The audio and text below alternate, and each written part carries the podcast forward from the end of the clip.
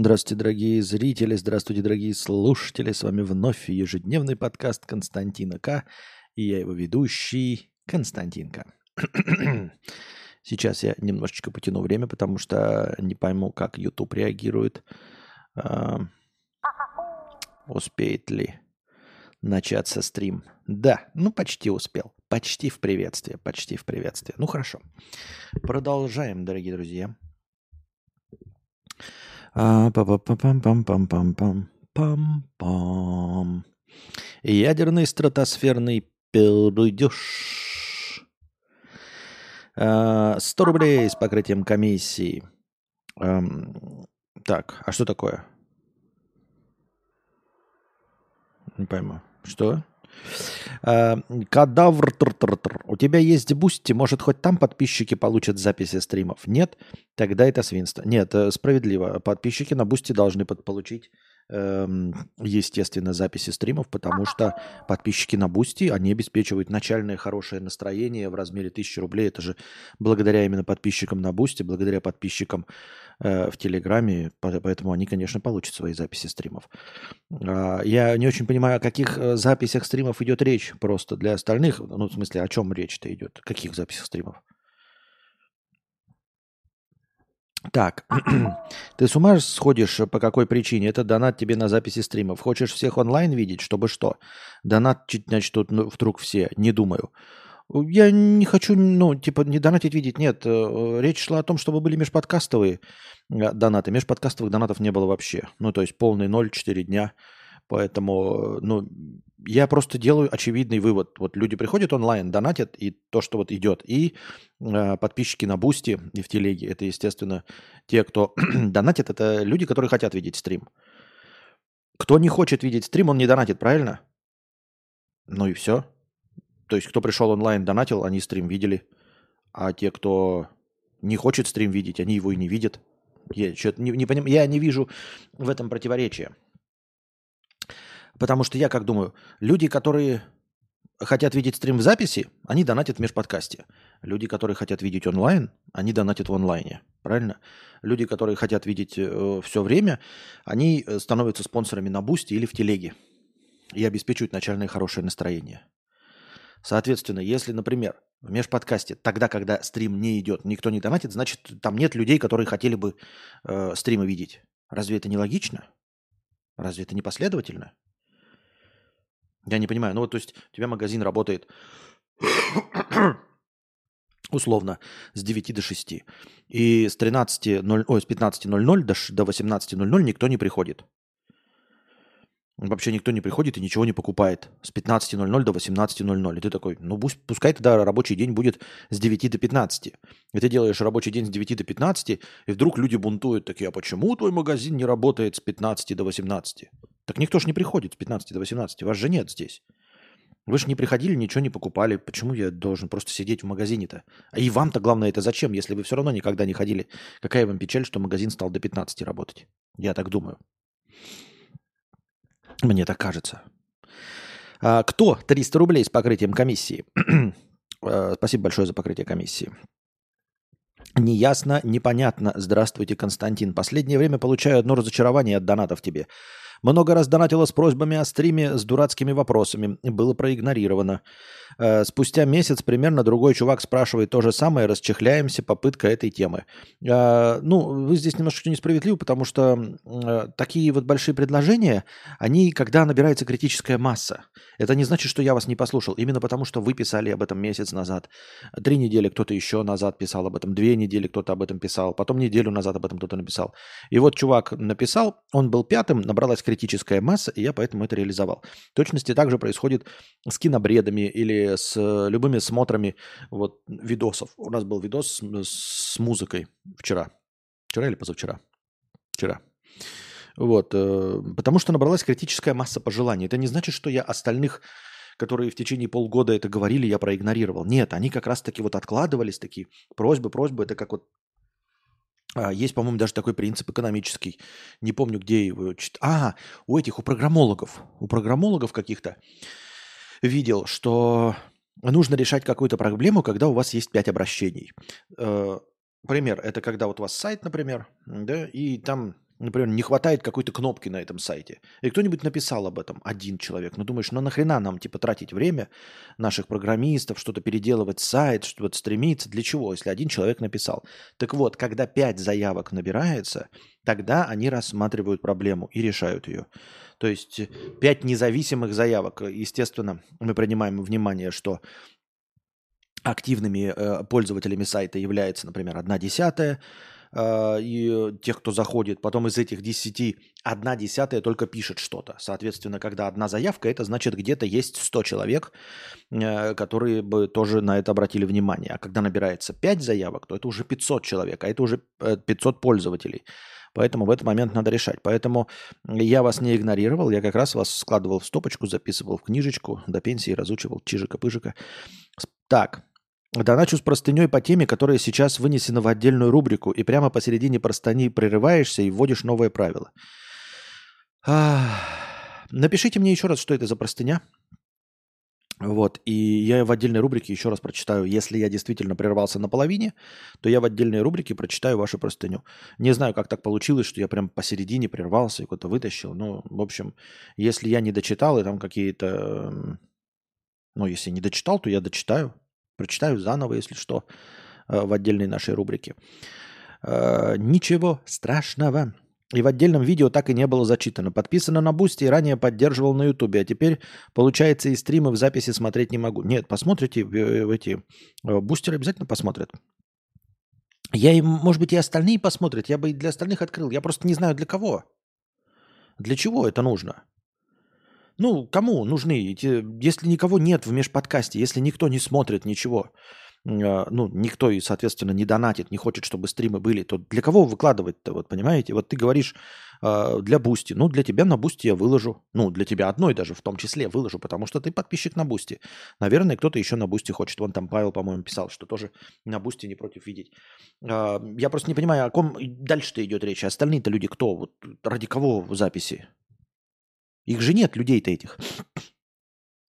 Если бы было, если бы они хотели, они бы, наверное, задонатили в межподкасте. Если не задонатили, значит, не было их. Так, и как теперь быть? Оформить? Нет, нет, все будет, все будет. Получается, как не поддерживай, а профита ноль, только затягиваются гайки. Ну, профита, честно говоря, ноль у вас в любом случае будет. Ноль профита, потому что ну, мы здесь просто разговорные, это, развлекательные беседы ведем, больше ничего. Так. А, у меня только что была реклама прямо перед началом стрима. Круто.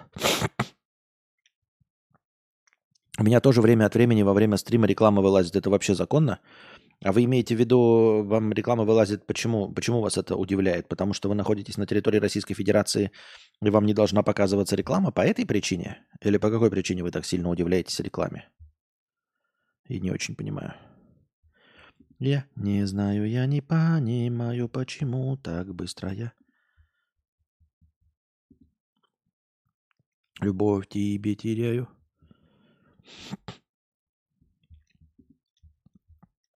Так. Костя, ты что, помолодел? Нет, не помолодел. Наоборот, мне что-то жарко. Прям жарко, что-то не знаю почему. По какой причине. С чего вдруг я мне помолодеть? С какого перепугу? VPN, наверное, был включен. Просто два человека написали. Так. Э, аноним 50 рублей. Заколебал ты, Костя. Сперва вырубил комменты, потом вынес пол стрима в отдельные ролики с нытьем. Разрешил под ними комментить.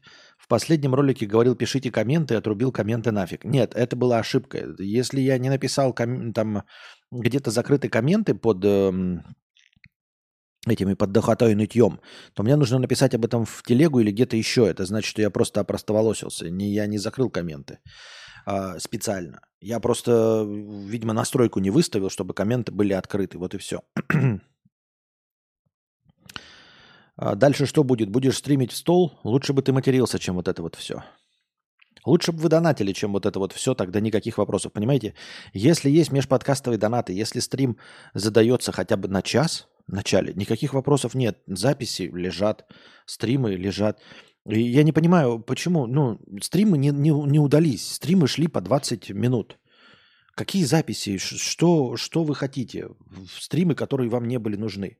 Вам не были нужны стримы. В них не было донатов. Так никакой проблемы нет. У вас нет желания э, видеть этот стрим. Вы на него не донатили. Ну и не получили его, все прекрасно, разве нет? Я что-то, я просто не улавливаю, не, не улавливаю проблему. О каких стримах идет речь? Которые никто не хотел и которые не задались? И вот там в стриме э, только это изначальное хорошее настроение. Но на изначальное хорошее настроение заплатили бустеры и, те, и телеграфисты. Ну и все. Они, они хотели стрим этот, они его получили. Вы не хотели. О, о каких стримах идет речь? Как, мы хотим стрим, которого не было, который мы не хотели. Не понимаю.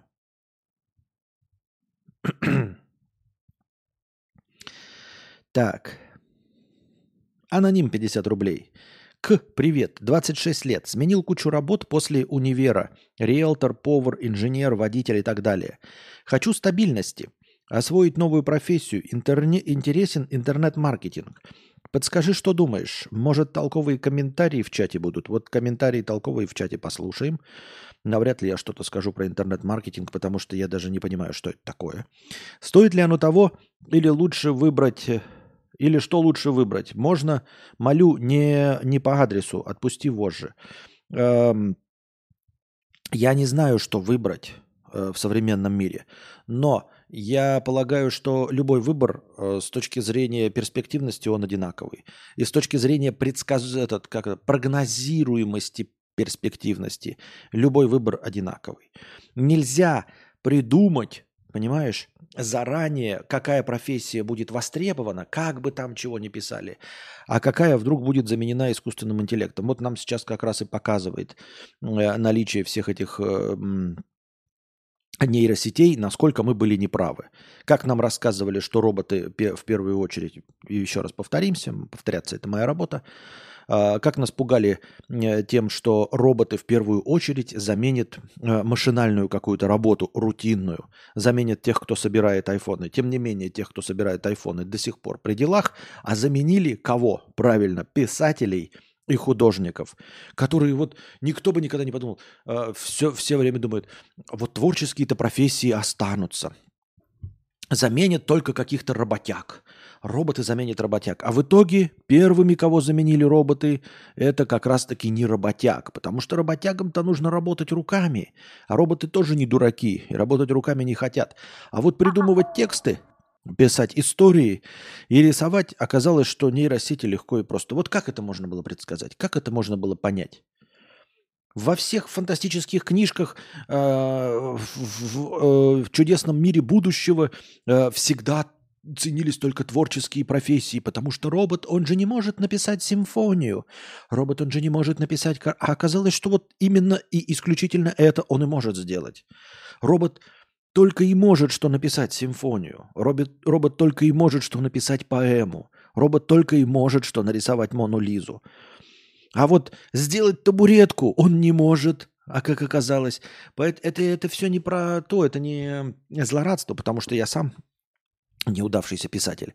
Нет, это разговор к тому, что э, заранее, вот, вот два года назад нельзя сказать, э, чем будут заниматься нейросети. Два года назад можно подумать, ух ты, ездит Яндекс Такси, наверное, заменят э, таксистов. Ну и где? Ну и где наши автопилоты такси? Нигде. Зато при этом мы все, э, вот я плачу Миджорни, давайте смотреть правде в глаза, я плачу Миджорни, и вот, вот сегодняшняя превьюшка тоже нарисована Миджорни. А художникам я не плачу.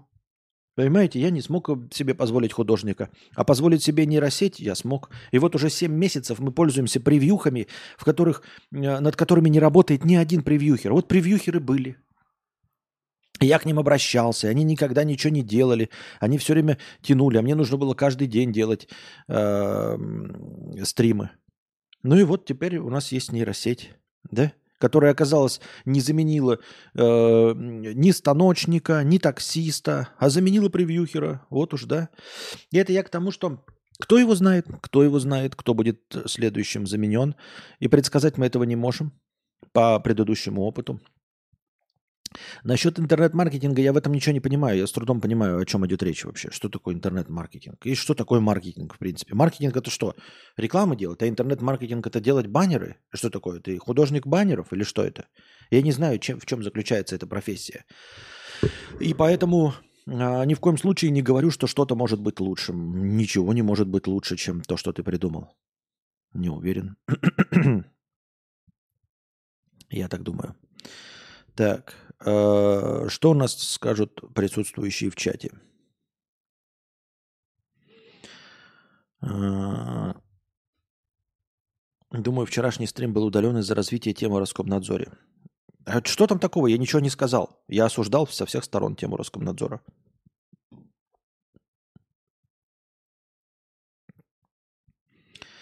Так. Ну, робот может сделать табуретку, только легче и дешевле нанять китайцев, которые будут работать за плошку риса, чем чинить и обслуживать роботов. В этом-то и вся мякотка, Роман. В этом вся мякотка, что робот может сделать табуретку, может посадить грядки там и все остальное, но он будет дороже, чем человек. А вот оказалось, что когда он рисует, пишет, пишет музыку и пишет текст, оказалось, что он дешевле всех тех, кто якобы придумывает тексты, пишет музыку и рисует. Понимаете? Ну, за исключением гениального уровня какого-то оригинального. Если вы небольшой оригинал, то вот вас и заменяет легко и просто. Стив, 50 рублей, доначу на кинобред. Ждем новых кинобредов. Спасибо большое. Также я открыт для заказов кино. Алекс, 50 рублей в поддержку. Спасибо. Райан Гослинг, 35 евро. Сам Райан Гослинг посетил нас. Начинаю уже стрим, сколько можно ждать. И подкасты выложи. И подкасты выложи. Ну вот и что раньше, вот 35. Спасибо огромное за 35 евро. Ну так а что, когда нет никаких стримов и нет записей, разве непонятно, что стримов не было? Так если хотите стримы, донатьте в межподкасте и будет стримы, правильно? Но это же логично. Если вы такие, ага, нету стрима, нету стрима, значит нет донатов. Навряд ли я не пришел. Понимаете, я могу сделать себе один выходной по какой-то причине. Один выходной могу сделать. А, но если второй, это значит, у этого есть какие-то другие причины – поскольку мы не в божественном Вьетнаме, то, скорее всего, не технические причины. Если технические уровни сломался MacBook, то тогда вы об этом первыми узнаете из телеги или еще чего-то. Если нет, значит, ну, нет донатов, нет и стрима. Джон, 50 рублей. Поддержим Константина К. и передадим за проезд. Спасибо большое. Э, Писюн, 51 рубль с покрытием комиссии. Э, большую лопату писюнов тебе. Хочу быть в топ-донатерах. Да, и вот он. Тут не материшься, не материшься, а в теле доната, о, в теле стрима у нас оказывается тут плохие слова. Ядерный стратосферный пердеж 100 рублей.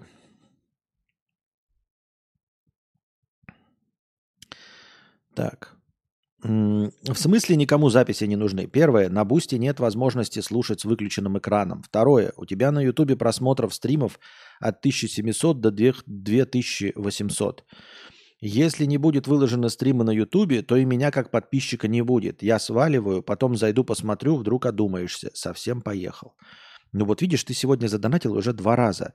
А до этого почему-то, когда не было стримов, когда они были по 20 минут, ты ничего не донатил. Интересно, да? Интересно, что 20-минутный стрим тебе нужен в записи, а длинный стрим, в котором мы разговариваем, тебе не нужен, спрашивается. Какая у тебя логика, дорогой донатор? Почему ты 4 дня не мог там 50 рублей кинуть или еще? Чтобы хотя бы создать видимость, что я нужен людям. Там 3 человека, 5 бы задонатили по 50 рублей. Это бы не сильно изменило длительность, но видно было бы, что людям хочется, чтобы что-то началось. А когда нет, тогда о чем речь-то? Я не очень понимаю. И вот ты же сейчас задонатил, а что до этого было? И вот сейчас продлил эту агонию. В чем проблема? Так, смотрим, что у нас в вопросах. Как правильно загадать у Джина миллион долларов, чтобы потом не оказалось, что и на всех банкнотах одинаковые номера? Какие еще есть подводные камни? Или лучше заказать слитки золота? А я думаю, что ты Джину проиграешь всегда. А, в этом и вся мякотка а, сделки с дьяволом. Ты всегда проигрываешь. Суть в том, что ты решил заключить сделку с дьяволом. Сделку можно заключать ну, с равным себе или с кем-то хорошим. А с дьяволом заключать сделку нельзя, потому что ты всегда проиграешь. Понимаете? Казино всегда в выигрыше. Именно поэтому, как бы ты ни исхитрился, найдется э, формальный способ тебя надурить. Слитки золота и прочее. Ну, получишь ты свои слитки золота и сдохнешь, потому что тебя первые же бандиты э, обмусу, э, обнесут. Э, нет, э, сделку с дьяволом не победить. Дьявола не обмануть, поэтому он и дьявол.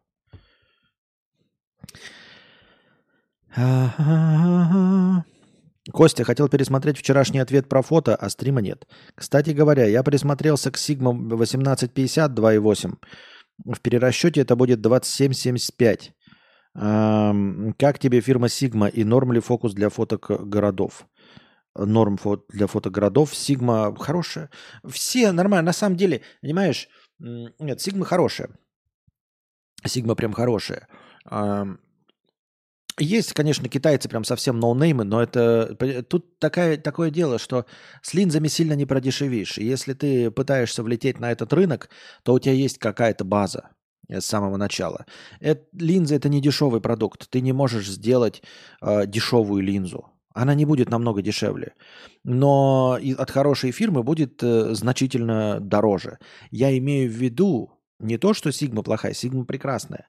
Я про то, что не бойся каких-то онлайн, о, как этих, э, китайцев, новоделов. Ну, то есть, конечно, бойся, но в целом нужно понимать, что линзу с какими-то характеристиками нельзя сделать намного дешевле. Это не тот рынок, где сделают подделки. Понимаешь? Потому что, ну, ну вот никто не подделывает Lamborghini Diablo, понимаете?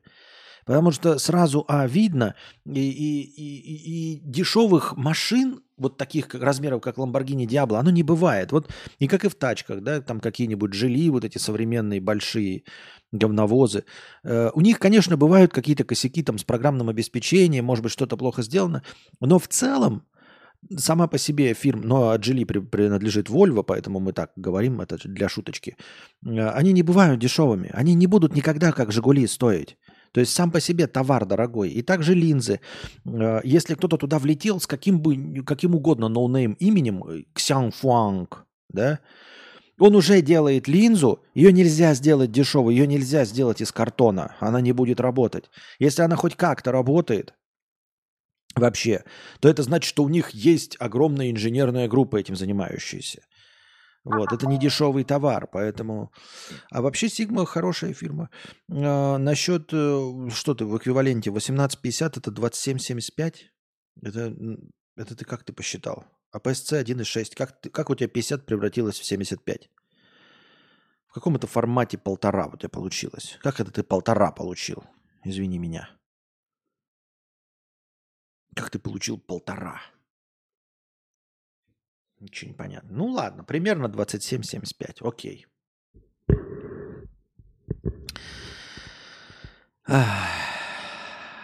Хотя скорее, наверное, 30 миллиметров. Наверное, от 30, наверное, начинается все-таки э, миллиметров. Э, было бы постандартнее. Не, нормально. Но вот опять, что значит для фоток городов? Я считаю, что зумы, они сами по себе гораздо дороже стоят. Ну, зумы это когда меняется фокусное расстояние. Зумы надо покупать, когда у тебя денег жопой жуй. А так лучше фиксы.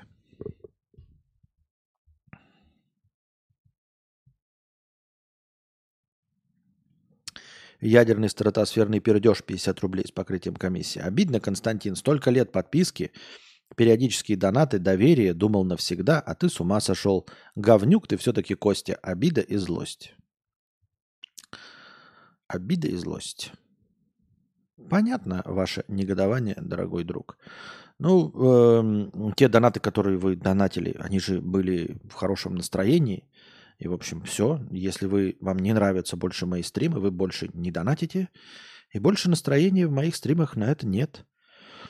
А, не понимаю, почему обида и злость. Как может быть обида и злость? Вот ты такой, я покупал в магазине хлеб. Вот, заплатил, получил хлеб, заплатил, получил хлеб, заплатил, получил хлеб. А потом этот магазин перестал продавать хлеб. И ты такой, ой, как обида и злость, какой говневый магазин. А в чем проблема-то? Ты покупал хлеб и получал хлеб. Как только хлеб перестал, тебя же не заставили платить за этот хлеб, за несуществующий, правильно? Тебя же никто не заставляет платить за несуществующий хлеб. Ну, нет хлеба, ты его не покупаешь и идешь в другой магазин. Вот и все. Делов-то. Разве нет? Не понимаю, какая обида. Что, в чем претензия? Ты покупаешь хлеб, и тебе дают хлеб. Хлеб закончился, ты его не купил. Не купил, деньги не потратил. Все хорошо. А как нынче получить разбан в ТГ? Кстати, раздел вопросов анонимный или нет? Какой раздел вопросов? Нет, не анонимный. А, как получить разбан в ТГ? А какой там разбан в ТГ, если там новый чат? Как можно получить уже было бан там? Там только эти. Бо-бо-бо. Теперь хлеб с говной, пишет крокодил. Так не покупай, тебя ж не заставляет никто. Не очень понимаю. Кто 300 рублей с покрытием комиссии? Немножко вы лукавите, Константин. Говоря, что вы не знаете, для кого стрим, про какие стримы мы все время говорим. Слушаю стримы исключительно в записи, исключительно в момент засыпания. И вчера, прямо в моменте закрывания глаз, стрим обрубился. Пришлось засыпать под истории маньяков и прочий криминал. Вот мой профит, про который э, писал ранее. Засыпание под убаюкивающий тембр голоса. На бусте все еще ничего. Да и потом, не послушать на бусте с выключенным экраном. Мужик еще мой ходит по квартире, бесится на тебя. Короче, одни сплошные минусы. Проще тогда не донатить, и потом вдруг получится раз в 5 месяцев 15 минут онлайна посмотреть. Чатик накидываете, под что засыпаете. Вот. Э, удивительно. Я, наверное, открою. Наверное, открою записи, да?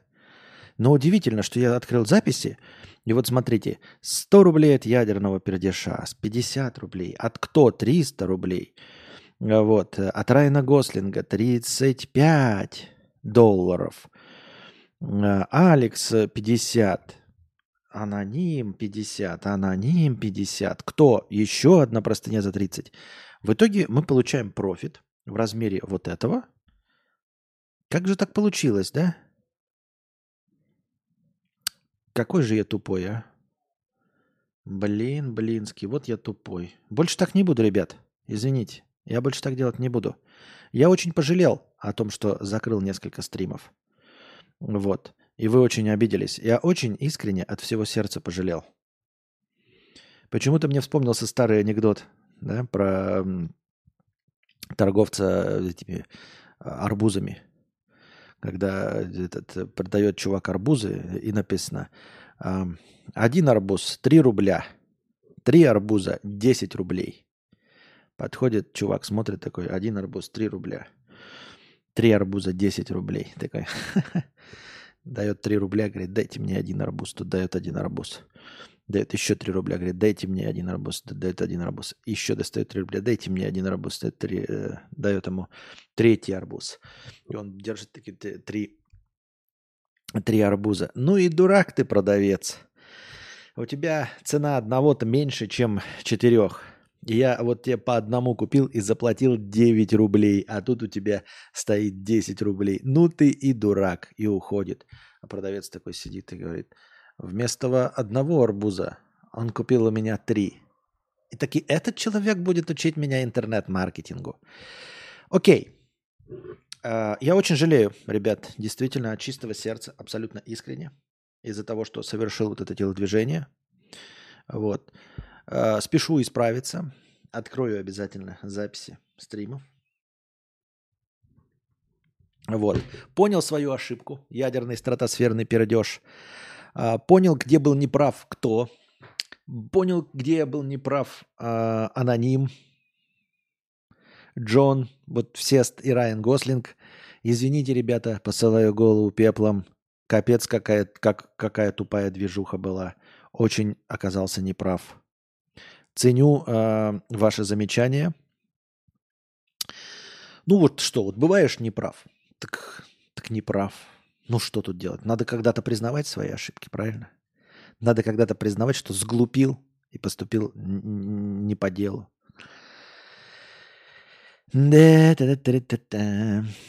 Так.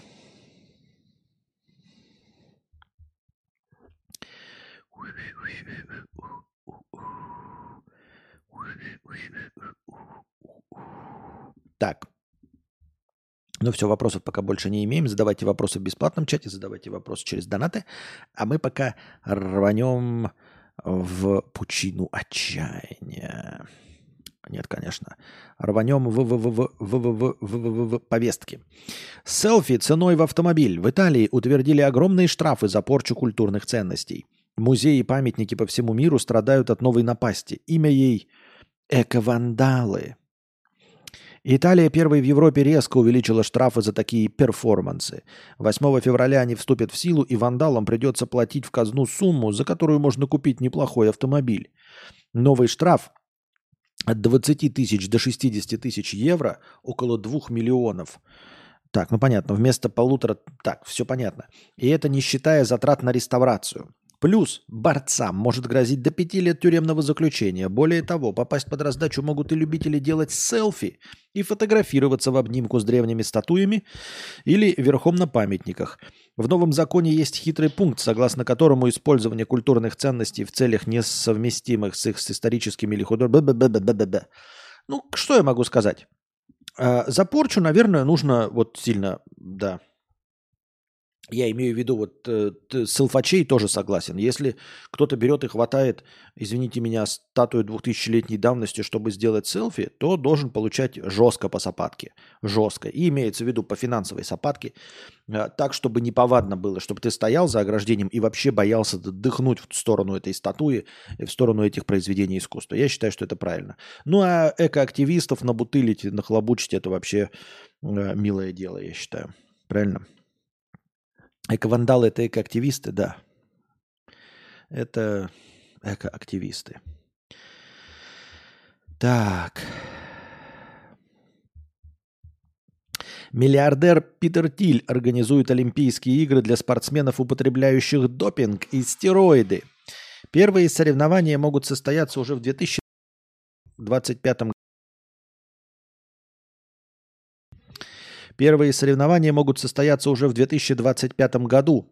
За золото будут бороться атлеты, пловцы, гимнасты и борцы. Ребят, давайте наберем нам это, донатов на тачку. Что-то тачку так захотелось. Как они сказали, что штраф, э, штраф за эко-вандализм стоимостью в одну тачку, и думаешь такой, блин. Тут, кстати, можно тачку, ну, конечно, не новую, но тысяч за 600 можно хорошую тачку поднять. Ну, как хорошую? Вообще не хуже, чем у нас были. Потому что здесь не такие эти акцизные сборы. Естественно, будет бэушная и привезенная откуда-нибудь из Немеции. Но тем не менее, можно затащить, можно затащить. И ездить на тачке. Так.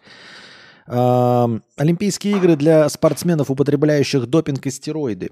Э, первые соревнования могут состояться уже в 2025 году. За золото будут бороться атлеты, пловцы, гимнасты и борцы. По задумке Питера Тиля, сооснователя PayPal и Palantir, я понимаю, да, PayPal это же то же самое, что было э, с Илоном Маском. Он идет по пути своего старшего товарища. Они там все бахнутые на всю Ивановскую, да. Один, один обсаженный э, и ходит на советы директоров, переименовывает Твиттер в X, и второй тоже решил по его пути сделаем эм, э, свои Олимпийские игры с блэкджеком и стероидами. Вообще идея чисто для троллинга общественного вкуса здравая, забавная. Почему бы и да? Троллинг общественного вкуса нормально.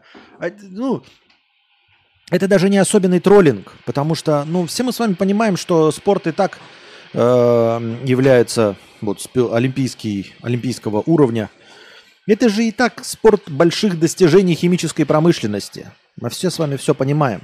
Только он у них посложнее, потому что достижение химической промышленности не только за счет того, что люди испытывают, э, используют стероиды, но нужно каждый раз придумывать такие стероиды, которые пока еще не фиксируются другими системами, и как бы сложная схема скрыть то, что ты использовал стероиды.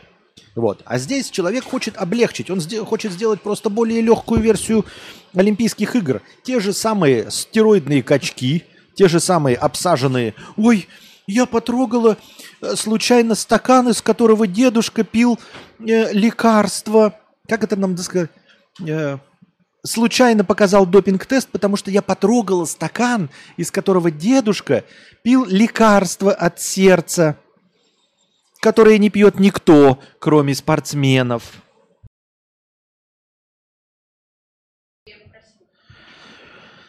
Что за шум? Это водопад. Водопад и пылесос. Пылесос и водопад.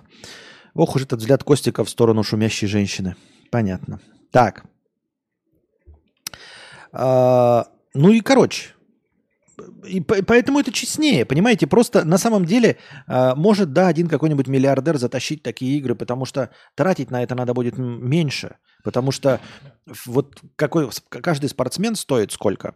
Э, стоит всех своих наград, стоит времени, которое он потратил, э, и э, стоимость химии в него вложенной. Но в него будет меньше вложенной химии, потому что ему не нужно будет вкладывать химию, которая будет скрывать его допинги.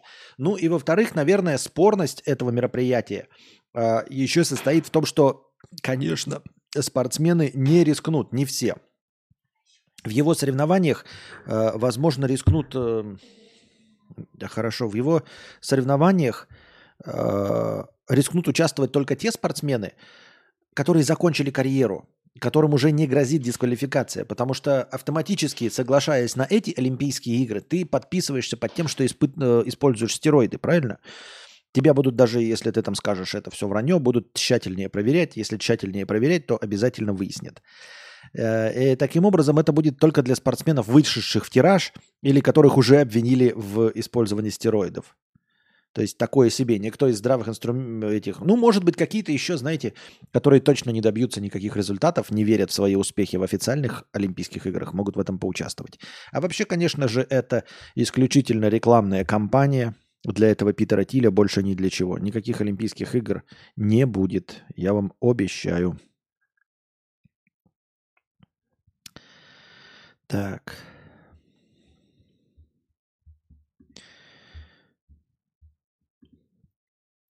В Гамбурге потратили 500 тысяч евро на строительство туннелей для жаб.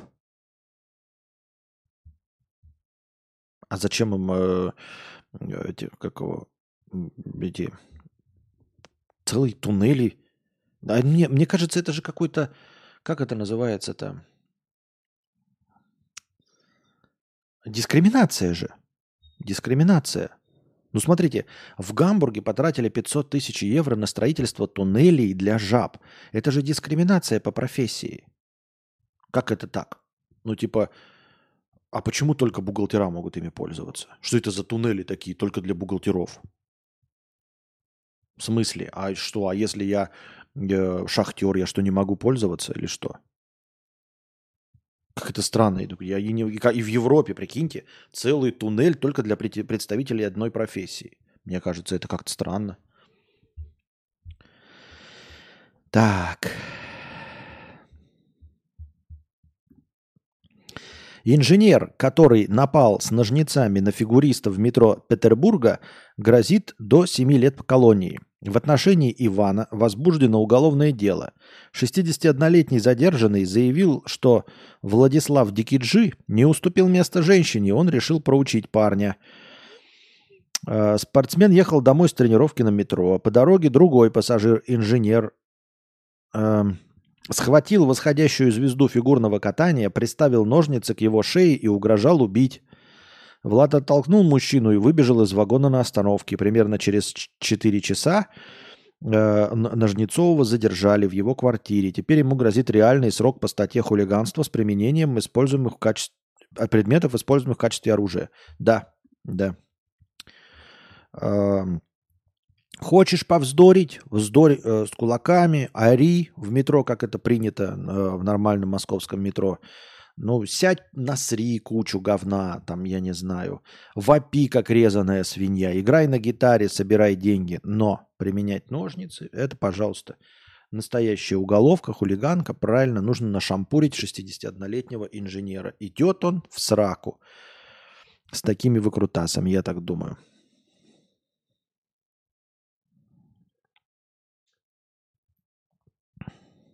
Пенсионер наказал спортсмена за неуважение. Вот статья уже звучит лучше. Только никого он не наказал. Себя наказал. Надеюсь, его там нормально так э, прижмут. Охотник случайно застрелил наркомана, приняв его за лося. Ну, если тот приклеил себе на голову рога, бегал голым э, и орал, то, наверное, охотника можно понять. По итогам заседания суда во Владимирской области охотника осудили на один год лишения свободы. Суд признал смягчающие обстоятельства, такие как явка с повинной, а главное отсутствие замысла на убийство человека. Выяснилось, что двое наркоманов искали закладку в лесу. В этом же месте охотник выслеживал лося. Перепутал, выстрелил, попал в голову одному из молодых людей, тот скончался на месте. Все это случилось еще в феврале 22 года. Я вот этого не понимаю. Я еще в комедиях это видел, в фильмах. И это э, нередкое довольно явление. Действительно, охотники ходят там в жилетах, чтобы их ярко... То есть такой, знаете, компромисс. С одной стороны, тебя все звери видят издалека, что ты в ярком жилете. С другой стороны, другой охотник не подстрелит. А как другой охотник подстреливает? Вот когда в кино нам показывают, когда смотрят в оптический прицел, ты просто стреляешь во что-то движущееся или что? Вот объясните мне, как это происходит. Когда в кино это показывают, нам показывают голову оленя, сердце там оленя, в которого ты э, целишься. Э, все время в прицелах э, все это выглядит, а, может быть, не точно, но однозначно. Единственное, где я видел неточно и неоднозначно, это в финальной, в одной из финальных битв в фильме «Снайпер» с э, Мини Купером, с Брэдли Купером. Помните, он играл? Американский снайпер, что ли? Когда он там рекордный выстрел делал на 2000 метров, что ли, с лишним, на 2 километра. И вот он там стрелял вообще просто по приборам чисто.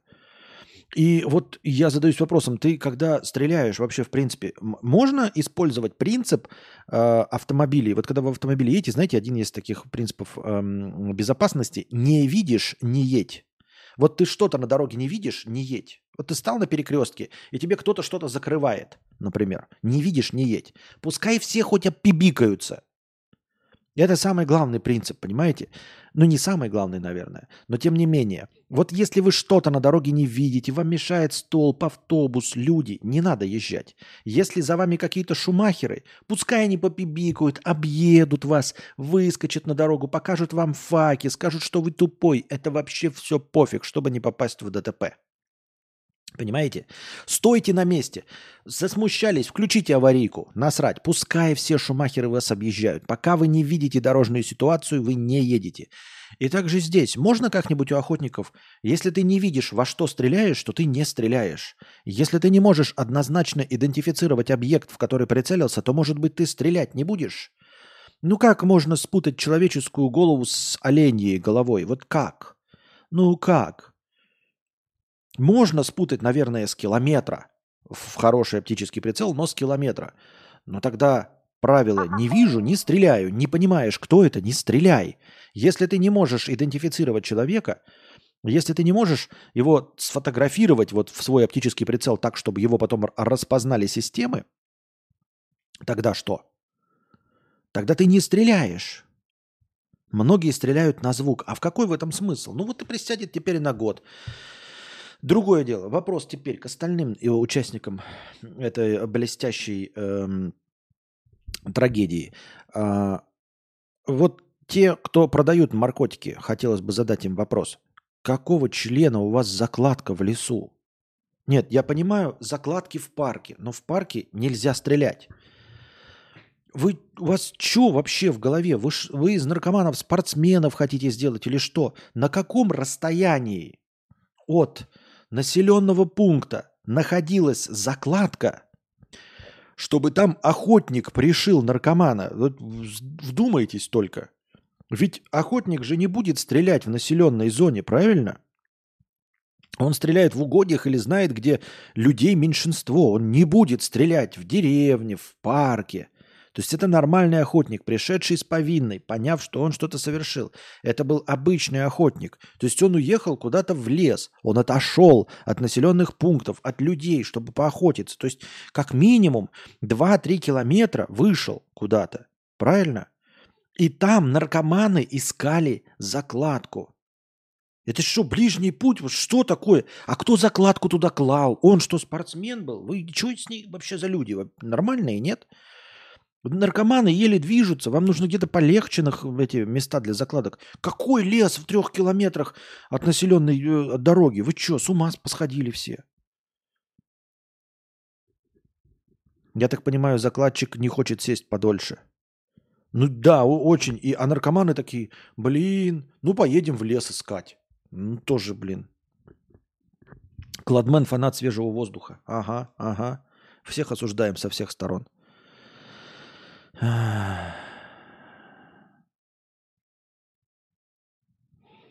Анальный дебашир 50 рублей с пократием комиссии. Константин Гусек Петрович, ты кого из себя возомнил? У тебя, смотрю, все очень даже хорошо, раз ты решил всех разогнать. Вместо того, чтобы ждать доната, добровольное жертвование. Вот он их зрителей, ты решил и платникам за щеку натолкать. Отметил, ав, отметил автоплатежи. Жду изменений. Это уже второй звоночек. Ой, э, от, отмени. Автоплатежи отмени. Вот такой прям обиженный дико. Я уже ответил на все вопросы и сказал, что верну. Спасибо за донат. Так в лесах часто кладут, а охотник, не отличивший человека от оленя, мог бы и в парке начать стрелять.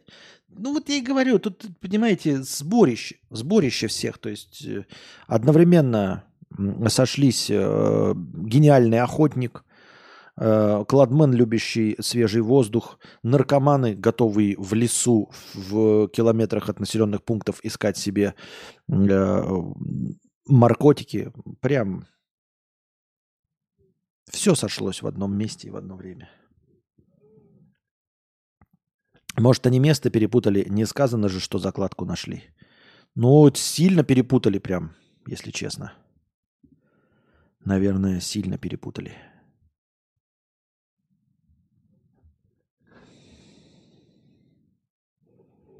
Так. В новосибирском клубе «Не бар» бармен трахнул пьяную клиентку. Все это произошло на барной стойке заведения. Дорогой, я в клуб потанцевать с подружками. Так что это значит, я не понимаю. Трахнул или изнасиловал? Если просто трахнул, то, ну, в смысле, по обоюдному согласию, то, наверное, конечно, можно пожурить этот бар, сказать, что а-та-та, нельзя развлекаться сексами, пока э, война идет, но... Ну и вообще, разврат, конечно же. Не скрепно. Не скрепно. Жабий нюх, 50 рублей с покрытием комиссии. Подписка на тебя на бусте в телеге. Так вот, как на ноготочки сходила. Ц... Так вот, как на ноготочки сходила. Цена тысячи за ноготочки по ценнику. Но за снятие старого покрытия плюс 100 рублей. За выравнивание плюс 100. За матовый топ плюс 100. За топ с блестками плюс 100. Можно это все сразу в цену включить. Давай отдельный YouTube канал с записями для премиум. Да будут записи открыты, чего вы паритесь? Ну, вы этот... Если мы сошлись с вами на том, что у меня ежедневные стримы, эм, и вы хотите эти ежедневные стримы слушать. Вот вы сейчас все весь день кудахчите, кудахчите, что не получили своего стрима. Значит, вы хотите этих ежедневных стримов. Так где донаты-то на ежедневные стримы? Если хотите. Если не хотите, то какие вопросы? А если хотите, то почему по 20 минут стримы? I don't understand. О, у нас тут через трюст пришел. 10 USDT. Спасибо большое за 10 USDT.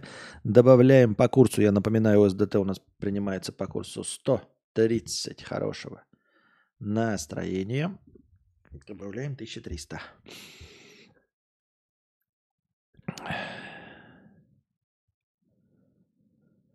Подписчики Ютуба получают записи стримов? Да все получат записи стримов. Чего вы раскудахтались? Донатить надо, вот.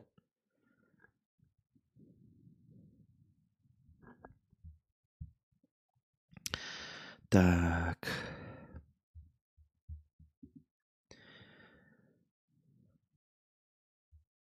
Чего?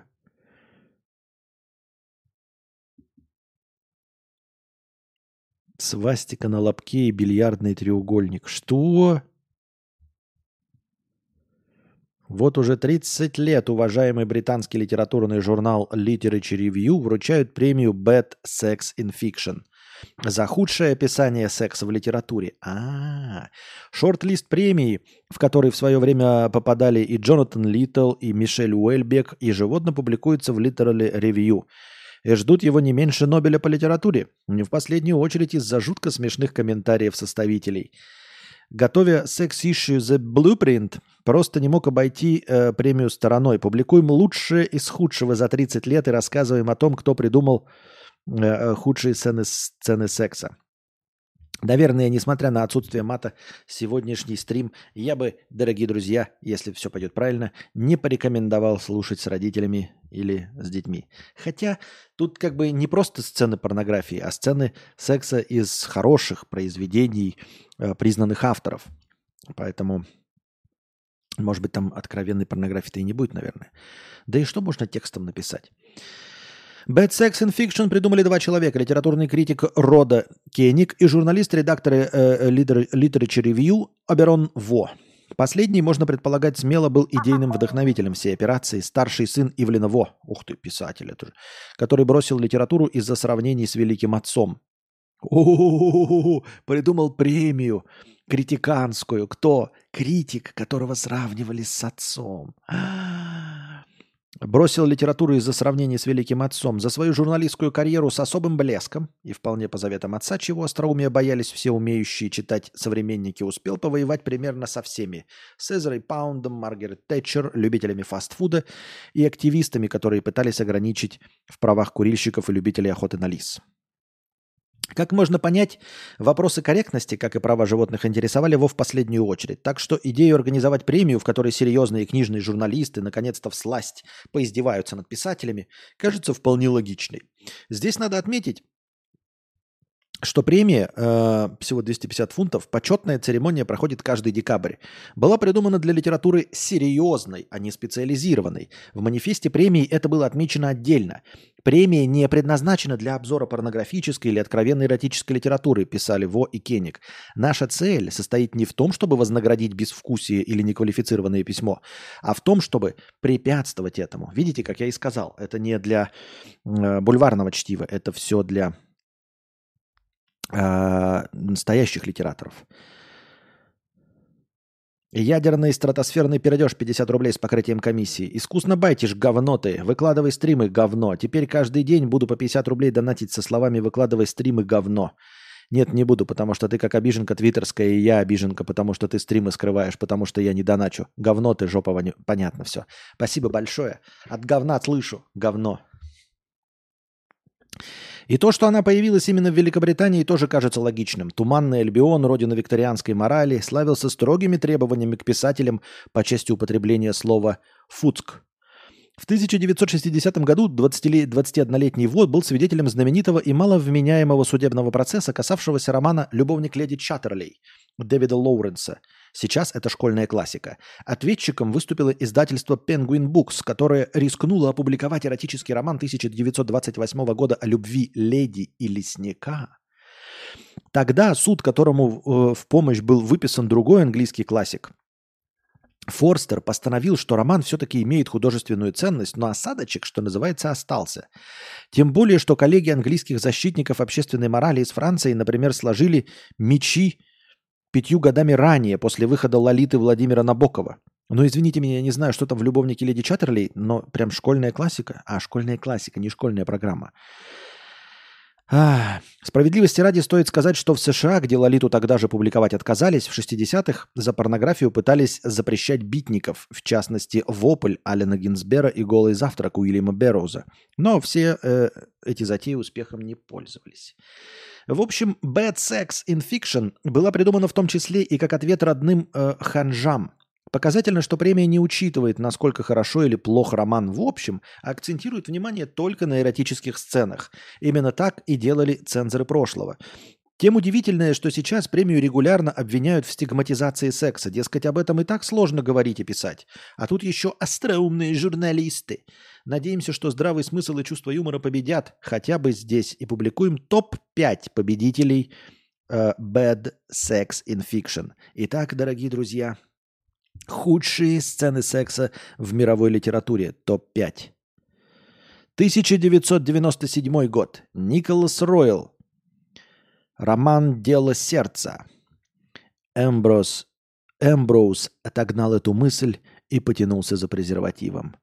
Ясернин усмехнулась и корчилась на кровати, выгибая спину и издавая звук, который можно было описать как что-то среднее между выброшенным на берег тюленем и полицейской сиреной. Неплохо. Неплохо. Я просто с трудом вот такие э, длинные депричастные метафоры, да, корчилась на кровати, выгибая спину, издавая звук, который можно было описать как что-то среднее между выброшенным на берег тюленем и полицейской сиреной.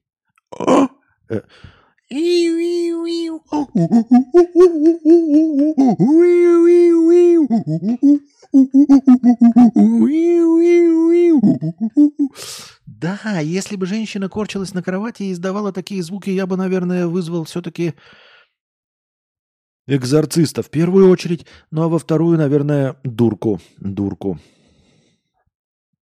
2003 год. Анирудха Бахал. Роман «Бункер-13».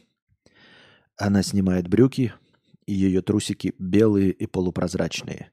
Можно увидеть прилипшие к ним темные волосы. Вы задыхаетесь. Что это? И тут вы видите дизайнерскую киску. Волосы выбриты в форме свастики, арийский знаменатель.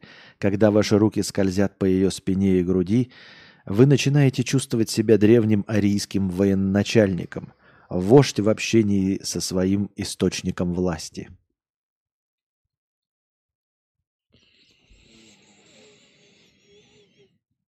Достаточно безвкусно, реально. Если это какая-то классика литературы, то достаточно безвкусно. Изгибалась как уж на сковородке, как вошь на гребешке. Да. Спасибо за аудиовизуализацию, обязательно. Чувствуете себя древним арийским военачальником. А что за древние арийские военачальники?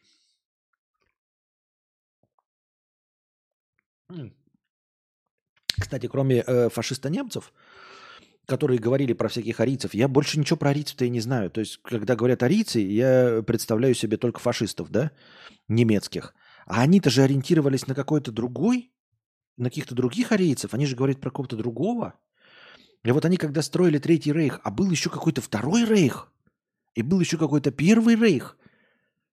А вы вот так, я знаю, что вы сейчас погуглите, а если не гуглить, вы в курсе были про Первый Рейх, про Второй? Что были какие-то еще? А там что? А чтобы что? Осуждаем со всех сторон. 2008 год. Рэйчел Джонсон. Ад в шире. Руки Джейми сейчас ласкают мою грудь, и мне разрешено поцеловать его в ответ, но недолго. Он прерывается, чтобы по очереди уделить каждой груди то внимание, которого она заслуживает. Он кусает и тянет ртом, его руки находят мой куст, и он легкими пальцами порхает там, словно мотылек, застрявший в абажуре. Во-первых, с меня сразу вопросы.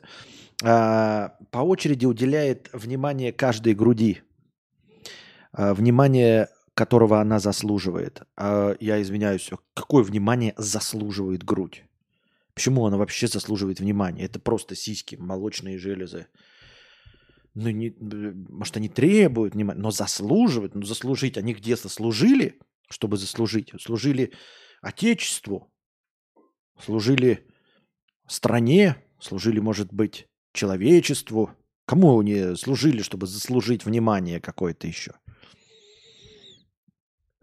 Первая это Рим, вторая это связанная римская, рейх это королевство. Понятно. И дальше. Он кусает и тянет ртом, его руки находят мой куст, и он легкими пальцами порхает там, словно мотылек, застрявший в абажуре. Во-первых, неоднозначно. Ну, нашел он твой куст. Э, вопрос сразу. В какой момент э, он перешел от ваших сисек э, куда-то в сад и нашел ваш куст? И порхает там, как мотылек жарит, жалит, как бабочка, порхает, как мотылек. Или как там говорят-то? Порхай, как бабочка, жаль, как пчел, жаль, что ты петух. Он кусает и тянет ртом, его руки находят мой куст. То есть вот они вот что-то тут вот кусает, кусает, а потом вдруг он обнаружил куст терновника. «Не бросай меня в терновый куст!» — крикнул братец-кролик. Но наш герой легкими пальцами порхает там, словно мотылек, застрявший в абажуре. Почему в твоем кусте застрял мотылек? Наверное, надо расчесывать, конечно, свой куст. Иногда. Роуэн, 2010 год. Роуэн Сомервилл. Э, роман «Ее форма». Так, подождите, тут надо подготовиться, прежде чем прочитать. Это короткое предложение, но э, я не настолько владею русским языком, чтобы сходу. Подобно лепидоптерологу, вгоняющему в жестококожее насекомое тупую булавку, он вонзил себя в нее. Ну, честно говоря, от такой порнографии я сложно, ну, я не знаю, кто сможет это... Как они вообще поняли, что это эротическая сцена? Еще раз. Учитесь, ребята, а то вы думаете, да? Вот как нужно описывать секс. Подобно лепидоптерологу, вгоняющему в жесткокожее насекомое тупую булавку, он вонзил себя в нее. Лепидоптеролог – это кто? Это, видимо, тот, кто это, препарирует бабочек, да, вот это вот э, их в книжечку складывает.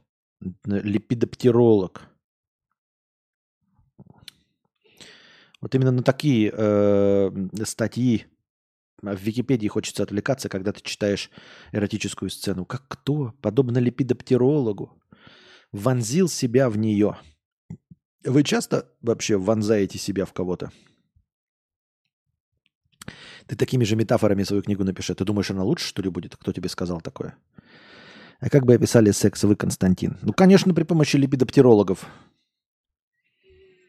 А также э, при помощи ресентимента, пассионарности, липидоптерологов и, конечно, этногенеза. 2017 год. Кристофер Болин Роман «Разрушители». Йен взглянул на бильярдный треугольник из моего пениса и яичек. Бильярдный треугольник из моего пениса и яичек. Бильярдный треугольник, он состоит как бы из трех этих, из трех палок, но пенис и яичек не, не формируют бильярдный треугольник. Я не понимаю. Если это бильярдный треугольник из шаров, то там как бы тоже гораздо больше яичек, чем два. Как твой пенис? Ты, я не знаю, тебе хуй на пятаки порезали, что ли, блядь? Я не знаю, на балдухе, знаете, нарезали сначала член, потом скатали в шарики, разложили это в треугольник. Может, в таки, таким образом? Может, это какая-то кровавая сцена? Я не знаю, потому что, ну, другим способом, мне кажется, бильярдный треугольник увидеть невозможно.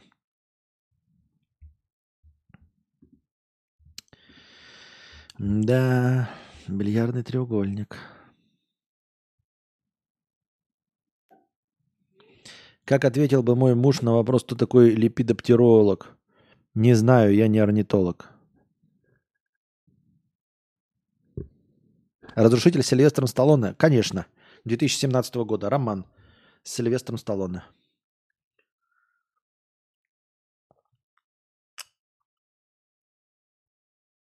Может, он мошонку растянул, но на голову натянул, типа.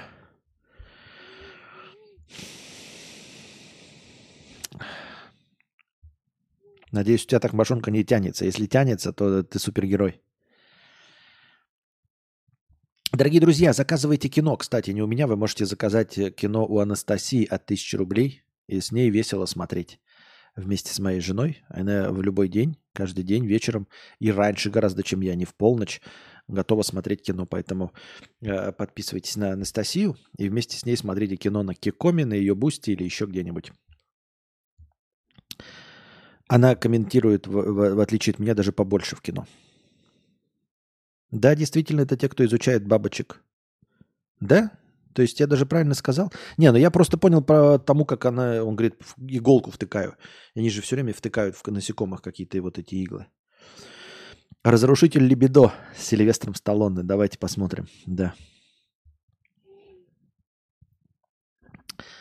Так.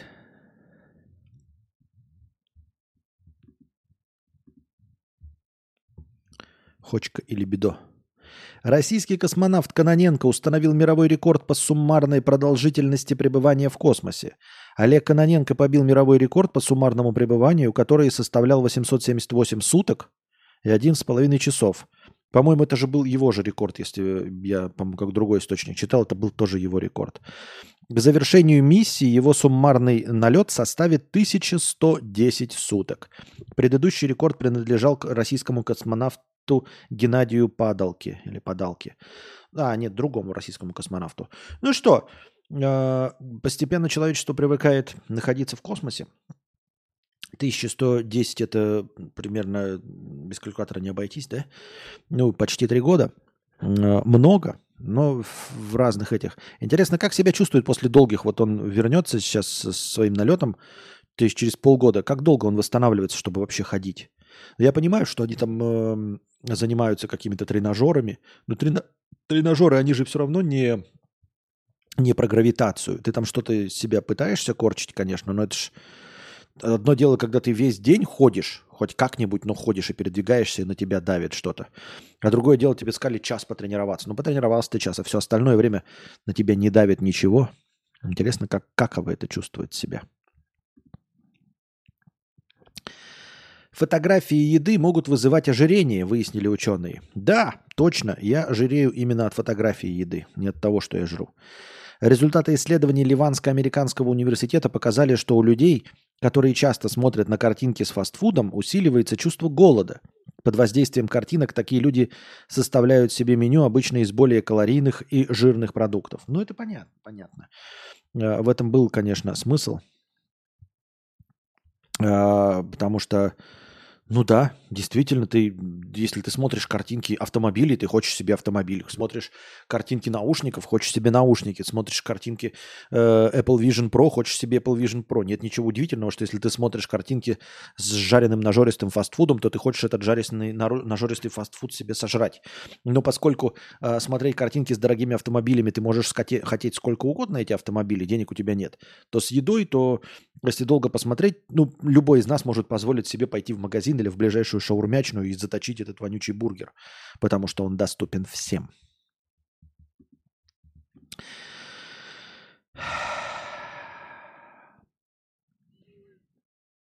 Извиняюсь, я тут нечастый гость. USDT конвертируется в настроение по сей момент или уже на следующий стрим? Нет, конвертируется, конвертируется. Надо, да, я ну, увидел просто не сразу. Но увидишь, как увидел, так сразу же за, запулил в настроение.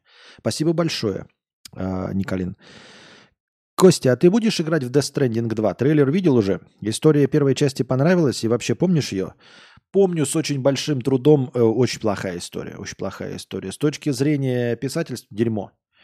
Э, с точки зрения японцев нормальная, ну то есть стандартная анимешная. То есть я думаю, что люди, которые любят аниме, которые в этом что-то понимают, которые наслаждаются аниме, я думаю, что история Death Stranding им будет понятна и интересна.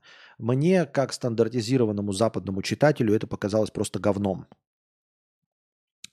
А, культурное, э, культурные различия. Ну, говно, ну, затянутое, то есть вот эти принципы, по которым перетянутый финал, когда мы два часа смотрим, и нам об- обсуждают, обмусоливают, ничего не объясняя, все сделано для какой-то эстетической красоты, там, ча- ну, часть... Я в это верю, я верю, что люди действительно могут убивать людей просто там для красоты.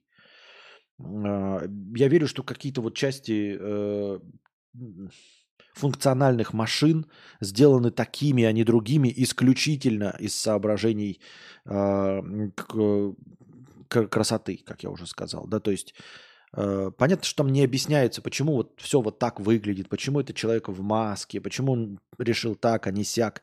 Это очень похоже на реальную жизнь в этом плане. И уж тем более, наверное, на реальное поведение японцев похоже. Но там все такие американцы. И когда ты видишь американцев, то хочется, ну, белых э, людей, то хочется, чтобы они поступали как э, стандартные голливудские герои, а не как герои аниме. Поэтому это немножечко не вяжется. Я играю э, в сюжет аниме, с э, американцами на английском языке. И мне это вообще такой, у меня создается из-за этого какой-то диссонанс. И в истории Кадзимы гения я не верю, потому что я даже не играю в Metal Gear Solid, прочитал э, э, вот эту, как их, весь синопсис Metal Gear Solid, там такая же оказалась шляпа. Я подумал, что я, может быть, чего-то не догнал, недопонял, недооценил в Death Stranding и прочитал про Metal Gear Solid. Нет, Кадзима Ну, вот такой вот он своеобразный гений. Я бы, конечно, это гением не назвал. Ни в коем случае. Может, как геймдизайнер, имеется в виду как концептуальный геймдизайнер. Это, конечно, забавно, потому что он заставил поверить всех, что симулятор эм, доставщика – это AAA игра. Это, конечно, забавно. Но как, как вот это называется? Как мастер-наратор он очень слаб, очень слаб не сильнее любого писателя, пишущего про попаданцев во времена Сталина. Не обижайтесь, ну вот. Я сам из себя как писатель ничего не представляю, поэтому как минимум как критик я могу сказать, что как наратор он говнище. Ни о чем. И поэтому мне сюжет не интересен. Я, ну, если там какие-то новые игровые фишки, э, там неплохая атмосфера, э, забавный вот этот... Э, тягомотный такой э, геймплей. Интересный. Ну, он своеобразно интересен, не на 40 часов, конечно, не для меня. А сюжет не думаю, что меня как-то вдохновит. И, ну, то есть... Даже как вот это э, юмор, да, когда Мац Микельсон. Что я буду делать в игре? Ну, слушай, ты э, появишься в слизи во время Первой мировой войны, будешь охотиться за колбой с ребенком, и с тобой будут ходить четыре э, мрази на поводках. Вау. Звучит логично. Звучит прям клево. Вот это сюжет.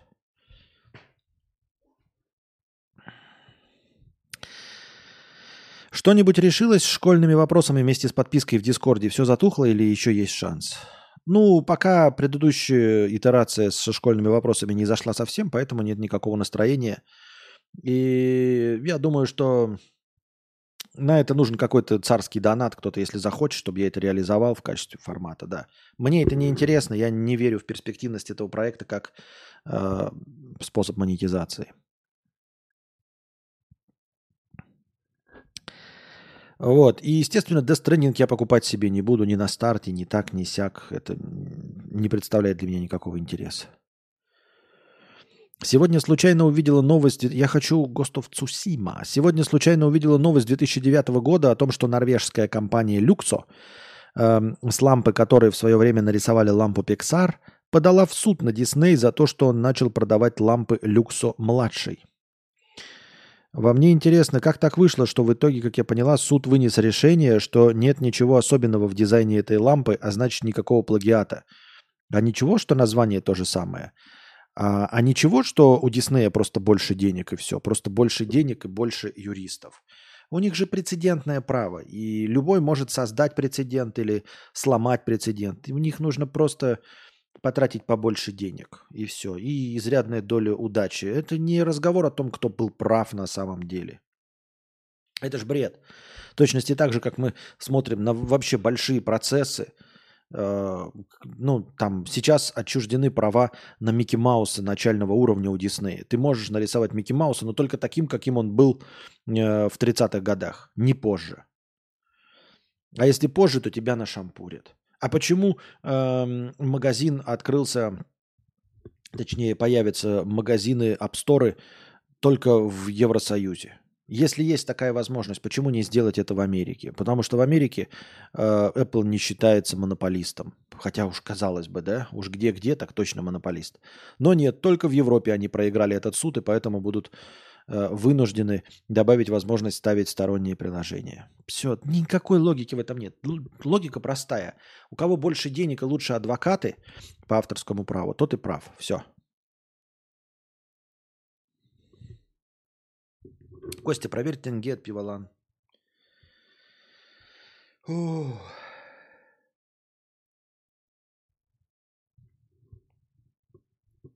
Сейчас проверим.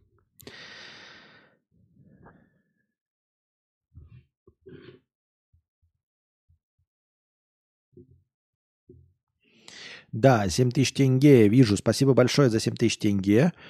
А, он у нас принимается по курсу 1 к 4, да? Без калькулятора, с калькулятором ты это сделать.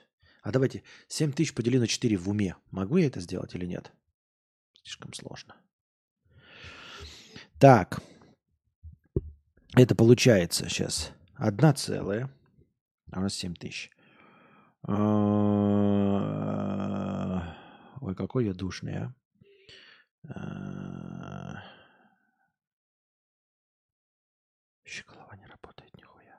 Так, 7 тысяч поделить на 4. А, это получается 1000 700 28 будет 20 а 1750 что ли? 1750 что ли Получается, что так, да? Тоже вон Николин пишет 1750. Да, добавил 1750 хорошее настроение. Спасибо большое. Поделить, я думал умножить. Ага. Цусима вроде в подписке есть, только у меня подписки нет. И подписку я купить не могу. Так, самые высокие зарплаты в IT получают специалисты Database администратор или ДБА, выяснила российская газета. Эти люди, которые отвечают за управление базами данных, востребованы такие айтишники в любой индустрии, получают от 250 до 800 тысяч рублей в зависимости от квалификации. Так что вот, ребята, датабейс-администраторы. Следующее высокооплачиваемое направление Data Scientist. Это специалист, который анализирует и визуализирует данные, на основе которых строят и тестирует модели машинного обучения. Зарабатывает от 150 до полумиллиона. И точно так же такие же зарплаты предлагаются специалистам Machine Learning Specialist, которые создают и обучают ML-модели для обработки данных. Ну вот вам самые перспективные DBA, Database Administrator, Data Scientist и Machine Learning Specialist. Если вдруг это кому-нибудь интересно. В Англии афроамериканец оккупировал чужой дом, после чего отсудил его у законного владельца и продал. Офигительная история. Вот и школьные задачки, да. А в конце 1990-х пенсионер Колин Кертис, проживающий со своей матерью в огромном доме с тремя спальнями на востоке Лондона, переехал и оставил недвижимость пустой. В 2012 году на дом обратил внимание афроангличанин с фамилией Бест. Он вскрыл замок и заселился в дом вместе со своей женой и ребенком. Спустя десятилетия Бест обратился в суд с просьбой о постоянном владении имуществом, стоимость которого на тот момент составляла 400 тысяч фунтов стерлингов, почти 46 миллионов рублей. На удивление Бест выиграл в апелляции, несмотря на то, что судья признал, что он совершил преступле... преступное посягательство. Бест доказал, что контролировал э, здание и землю долгое время – и вот совсем недавно предприимчивый мужчина продал дом, заработав 540 тысяч фунтов стерлингов. Ну и поздравляем англичан с их прекрасными законами делов-то. Вот и все. Только поздравить можем их от чистого сердца. А другое дело, что нужны ли действительно хозяину этот дом, если он его бросил на 10 лет, и, и, и тот сам подал в суд, чтобы признали имущество его. То есть это даже не владелец подал в суд. А тот просто отчу... отчуждил и все. Бред какой-то. Отчудил, отчуждил. Сделал отчуждение. Ученые из университета Гронингена в ходе исследования выяснили, каким обязательными чертами обладают умные люди. Чем больше бардак на столе, тем выше интеллект. Психологи из США заметили, что люди, которые троллят своих коллег, обладают обширным словарным запасом и быстрой реакцией. Это все туфта. Э, это по-любому ложь, и исследования эти полное говно, я уверен в этом. И об этом пишут только дурачки, которые вот тешат свое самолюбие тем, что у них бардак на столе, и от этого они умнее, чем э, какие-то другие люди. Нет никакой связи между бардаком на столе и интеллектуальными способностями. Это полное фуфло. А, массу видал людей, наблюдал успешных, богатых и умных, у которых идеальный порядок на столе, нет никакой связи. И скорее кучу дегенератов, обрастающих говном, которых на столе ничего нельзя найти, потому что э, в этом нет порядка, ты не можешь найти сразу какую-то вещь, потому что не знаешь, где она находится из-за беспорядка. Поэтому это просто история обиженных людей, которые, знаете, вот э, сидит какой-то журнашлюх, все время пишут всякую шляпу, но он печатает только исследования о том, что 3 литра пива в день – это полезно. Потому что он алкаш, и ему жена запрещает пить пиво. Мне не запрещает, я такую херню писать не буду, потому что мне все равно, потому что мне можно пить пиво. А он закомплексован, ему нельзя пить пиво, и он такой, вот, вот, есть исследование, что пиво пить можно. Вот, а еще он напишет, что э, люди с маленьким членом самые умные, а, э, люди, которые до 30 лет девственники, самые умные. Э, люди, которых бардак на столе, самые умные. А, еще гораздо э, выше IQ у людей, от которых воняет потом, потому что они не моются. Понятно, понятно.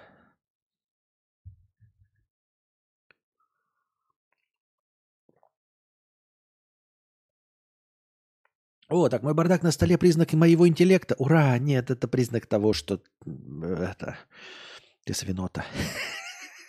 Без обид, я сам свинот. Но это единственное, о чем говорит бардак на столе.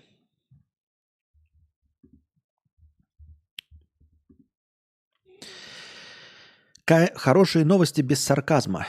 КНДР, КНДР сделал экспорт париков и накладных ресниц одним из главных источников притока валюты в свой бюджет – как пишет Reuters, раньше, раньше Пхеньян пытался зарабатывать на продаже оружия и хакерских атаках, но эти каналы стали малоэффективными, а санкции мешают насыщать бюджет необходимым объемом иностранных денег.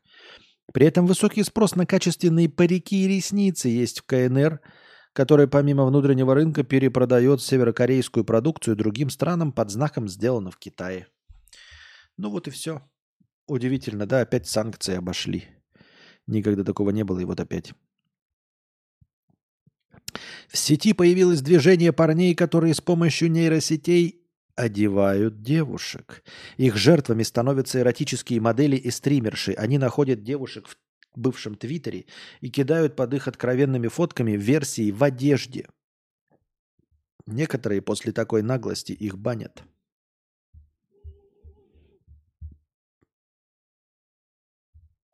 Это была очень интересная новость.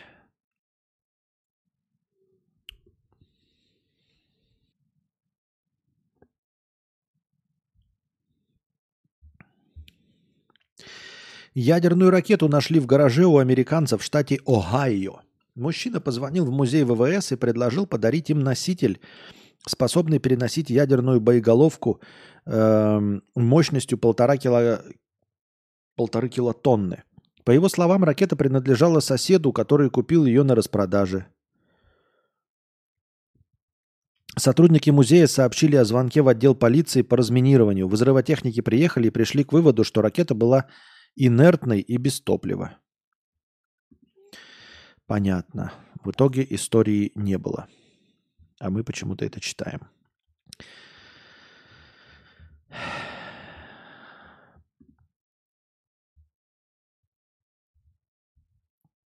Так, давайте устроим небольшой перекур, небольшой перерыв и вернемся с продолжением нашего банкета. Становитесь спонсорами на Boosty, дорогие друзья. Благодаря спонсорам на Boosty у нас в начале каждого стрима есть тысячи очков хорошего настроения.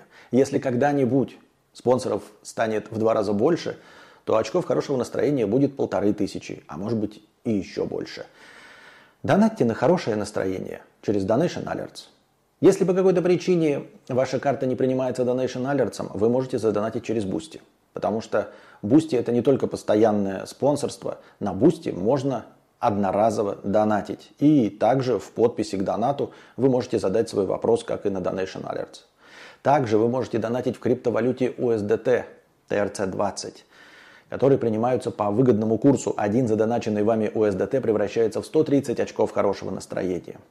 Также по этому же выгодному курсу принимаются евро через Telegram. Один задоначенный вами евро превращается также в 130 очков хорошего настроения. Вы можете донатить напрямую на карту Каспи в тенге.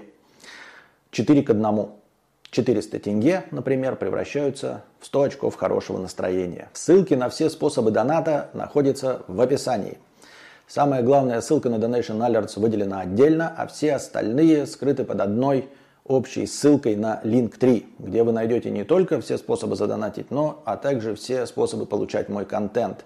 Ссылки на подкасты, ссылки на мои каналы, ссылки на телеграм-бота с оповещениями, ссылки на телеграм-канал с аудиозаписями подкаста. Напоминаю, что донатить можно не только в прямом эфире, но и в любое другое время, в так называемое межподкасте. Все ваши донаты обязательно будут учтены в хорошем настроении, а ваши вопросы будут обязательно озвучены. Если вы хотите задать большой вопрос, поделиться какой-нибудь историей или просто что-нибудь рассказать, и вам не хватает 300 стандартных символов Donation Alerts, вы можете написать так называемую простыню текста.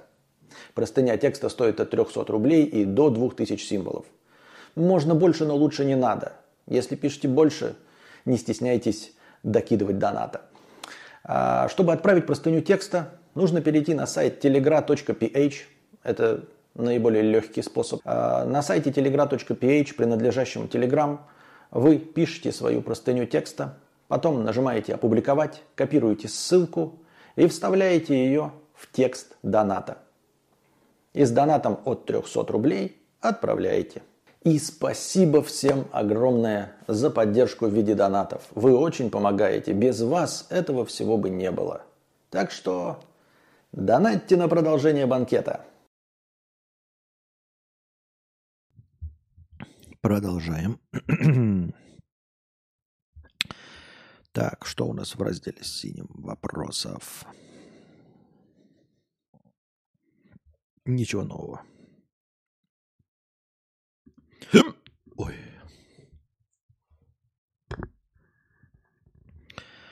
Так, Олимпиада на стероидах, это мы уже читали.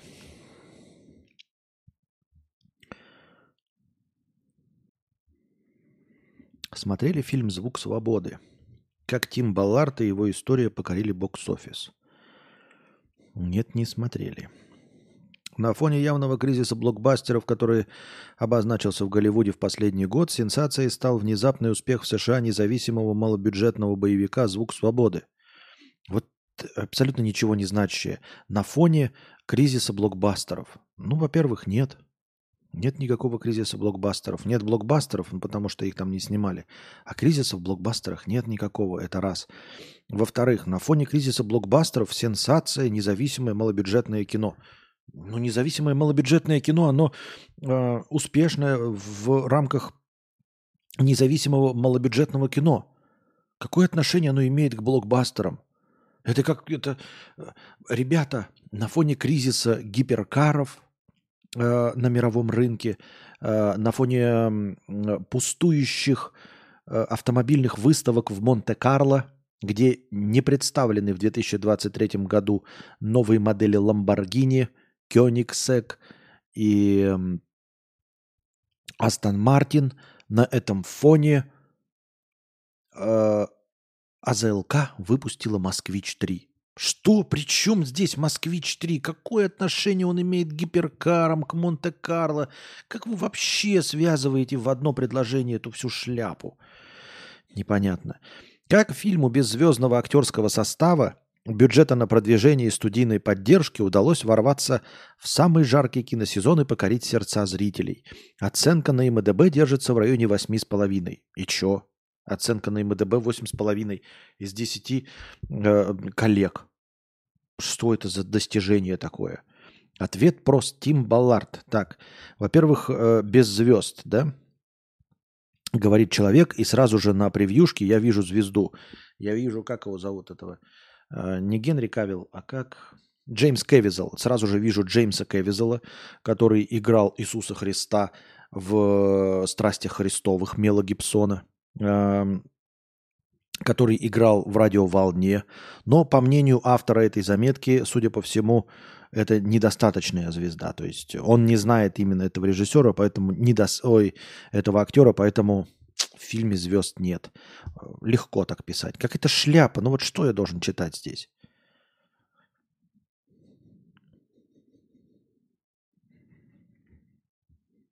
Даже не знаю.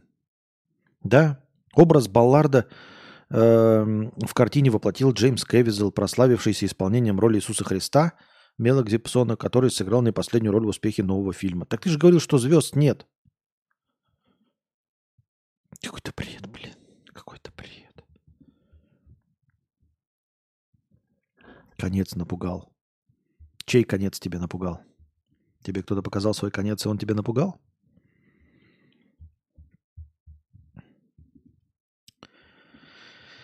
В Госдуме не поддержали обучение по использованию презервативов. Девочкам до 18 лет посоветовали рожать в случае беременности, а родителям принять и поддержать это. 40-50% девушек начинают половую жизнь в 15,5 лет. Идет борьба за каждую беременность. А, конечно, не хватает же технологоплательщиков, не хватает электората, не хватает пушечного мяса. Э, поэтому о чем тут говорить? Как вот тут обычно, да? Э, вот все эти советы, вот все, что говорится, всегда обращали внимание, э, что призывают вас что-то делать вот на благо э, народа, на благо государства, те люди, которые этого не делают. Вы понимаете, что призывают воевать вас всегда люди, которые сами никогда не воюют? Никогда. Рожать призывают вас кто?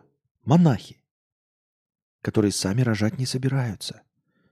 Налогоплательщиков никаких. И сами детей этих заводить не будут. Какая э, призывают занимать, заниматься благотворительностью богатые люди, у которых у самих миллиарды денег. Но благотворительностью должны заниматься именно вы. Удивительный мир у нас такой, понимаете?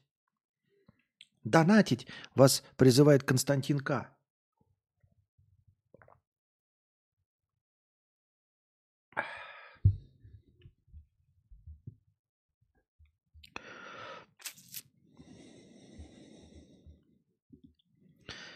Во Львове Зумер совершил неудачную попытку написания книги. 21-летний парень впал в депрессию и решил написать книгу на 15 этаже, но написал ее только благодаря тому, что посмотрел на припаркованный автомобиль. Чего? Но написал он ее только благодаря тому, что посмотрел. Что? Бред какой-то вообще. Нет, там, ребята, написано не «не написал», а «но написал». Просто какой-то идиотизм. Самая дешевая квартира с видом на Кремль стоит всего 28 миллионов рублей. Она расположена в Южном административном округе столицы. Главную достопримечательность страны можно увидеть из двухкомнатной квартиры на, второ... на 28 этаже 46-этажного здания. Ее площадь 56 квадратных метров выяснили э, в риэлторском агентстве. Самый дорогой лот с видом на Кремль продается за 3,2 миллиарда рублей. Квартира площадью 960 квадратов находится в Пресненском районе в центре Москвы. Интересно. Если честно, я бы никогда не выбрал квартиру.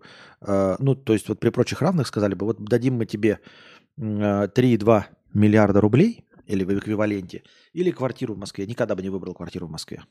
Никогда не хотел бы. Ни зачем, ни почему, ни по каким... Ну, для чего? С видом на Кремль. Чтобы что? Что такое Кремль? Просто кирпичная кладка? Очень интересно.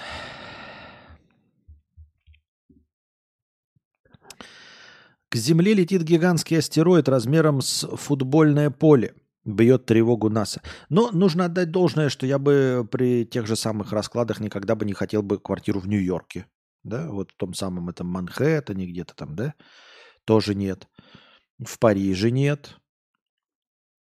В Лондоне, в центре. Ну, то есть, вот есть ты миллиардер, да, и тебе еще и дарят квартиру. В Лондоне может быть.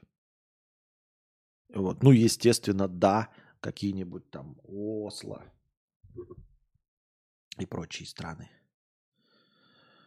Но Нью-Йорк, Москва, зачем? В чем прикол? Не знаю. Ну, имей ты 3,2 миллиарда рублей, какой прикол иметь в Москве квартиру вот за 3,2 миллиарда? Вот если у тебя есть 3,2 миллиарда рублей на квартиру, это, понимаете, это противоречие само по себе какое-то вот внутреннее. Э, хотя вот эти противоречия не существуют. Это когда ты видишь вот людей без вкуса, у которых есть миллиарды. Но мне кажется, это скорее исключение из правил. То есть э, я не говорю, что люди должны быть прям большими ценителями, но все-таки так получается, что когда у тебя совсем уж миллиарды, то ты не можешь быть совсем уже безвкусным. То есть тебе помогают какие-то вот даже твои родственники, да, нахлебники, они все равно нанимают каких-то дизайнеров. То есть крайне редко бывает такое явление, когда прям совсем миллиардер, и вот все сделано в виде гжели, да? Или стоит золотой унитаз, ну какая-то вот такая пошлая безвкусица. Такого редко бывает. Вы скажете, ну вот же есть какие-то. Да, они на самом деле не миллиардеры. Они на самом деле имеют какие-то там вшивые миллиончики себе и ставят себе золотой унитаз. И очень не, не, недавно разбогатели, и очень ненадолго разбогатели, потому что золотые унитазы нам обычно показывают э, в видосах с э, обысков. Да? Так уж получилось, что нам показывают не когда по домам, а вот почему-то видосы с обысков показывают нам золотые автоматы, золотые унитазы и все остальное. То есть это ненадолго. И все-таки таких людей, как мне кажется, немного которые, разбогатев вот баснословно, остаются такими же безвкусными. То есть какие-то люди их окружают, которые говорят, ну давай, ну, давай, вот, вот, вот, вот понимаете, о чем я хочу сказать? Вот когда у вас будет у вас вот, вот 10 миллионов долларов, вот у каждого, любого из вас, насколько бы вы не были говноедом, если у вас будет 10 миллионов долларов, вот вы не будете ездить на «Жигулях». Ни на каких. Вот ни на каких не будете ездить.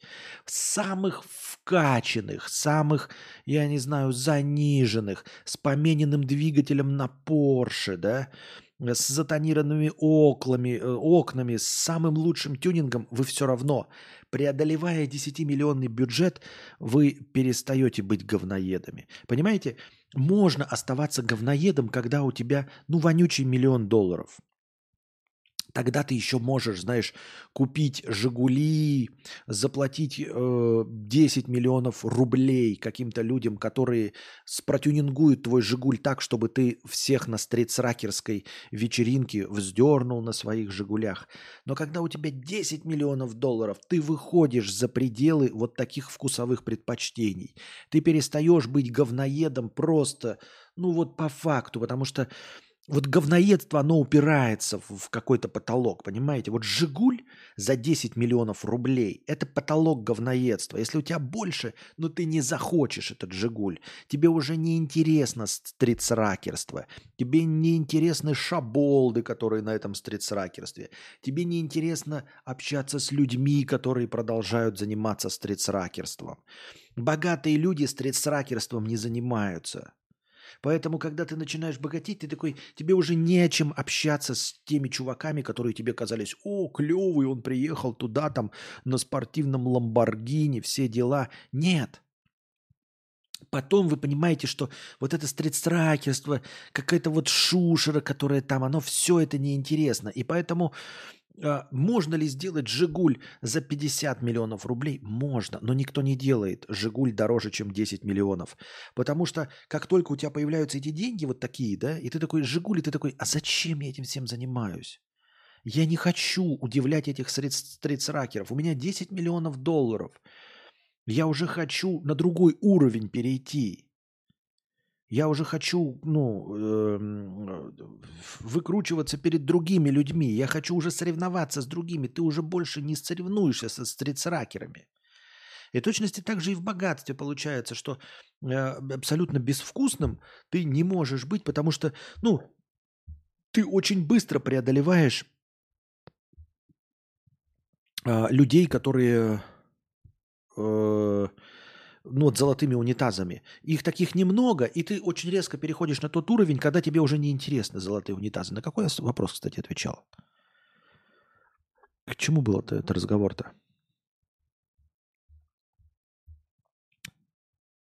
А, ну и вот. Вот, вот, вот, вот, вот. Я и понимаю, я возвращаюсь к квартире за 3,2 миллиарда. И поэтому это, это как увидеть э, золотой «Жигуль» за 50 миллионов рублей. Он такой может быть, но кто его купит? Ну, насколько нужно быть э, бахнутым в голову, чтобы купить «Жигуль» за 50 миллионов? Да ни насколько, никто таким бахнутым не будет.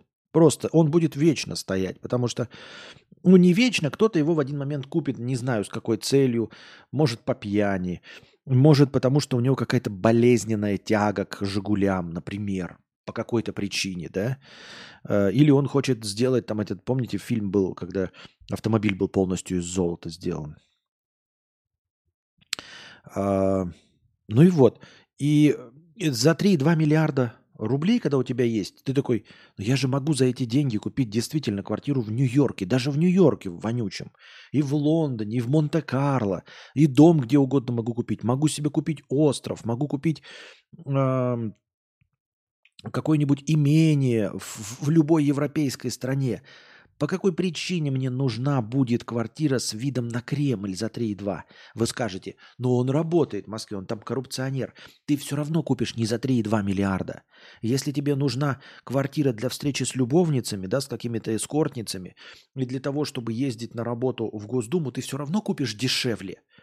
А все остальные излишки все равно будешь высылать в, в, в офшоры, как это все и делают. Засанкционированные офшоры. Все равно там все будет. То есть это какой-то вот такой товар, как я говорю, как «Жигуль» за 50 миллионов. И такой вот, ну кому это может прийти в голову?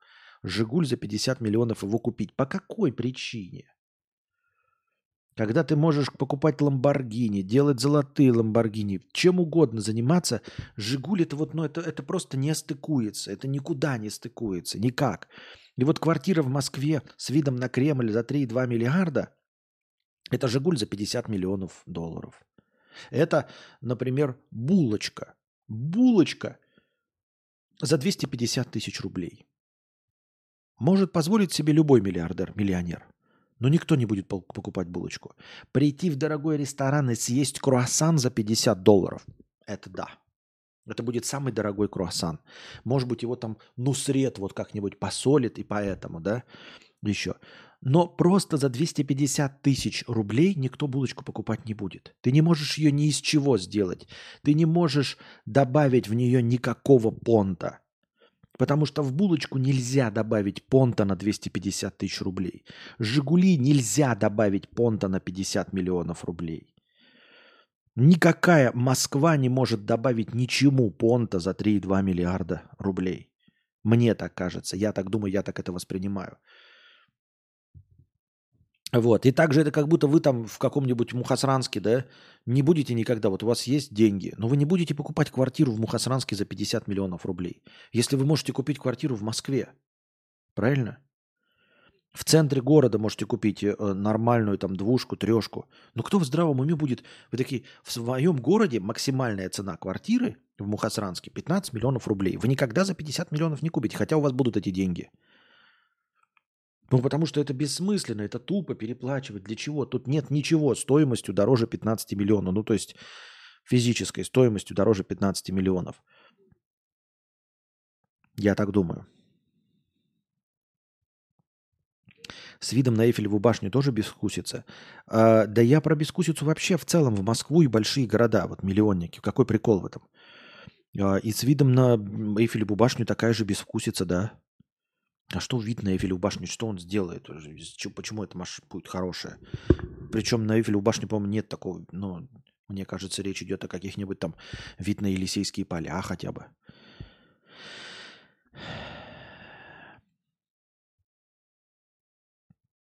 Работяги на «Жигулях» не обижайтесь. А при чем здесь я? У самого у меня может быть «Жигули», но это же не отменяет того, что «Жигули» за 50 миллионов рублей не могут стоить.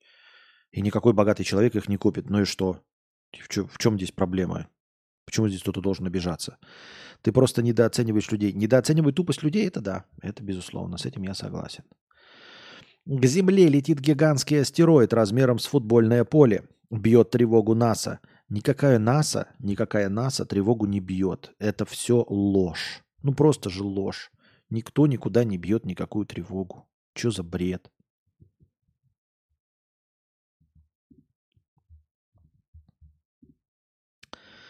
В канадском Таранто енот повредил оборудование энергетической компании. Без электричества остались около 7 тысяч клиентов оператора в центре города, а в нескольких зданиях люди застряли в лифтах. Молодец, енот.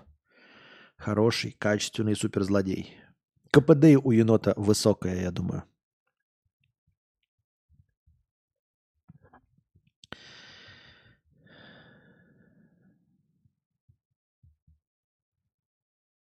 Ага, поговорили с разработчиком вот этого самого алгоритма-то для нейросетей, который э, предложил своей там женщине или кому он там, да? Там, по-моему, показывали видос, я не знаю, правда или нет, мне видос попадался, как он делал ей предложение. Он же конченый мудак. Ну просто мудак конченый.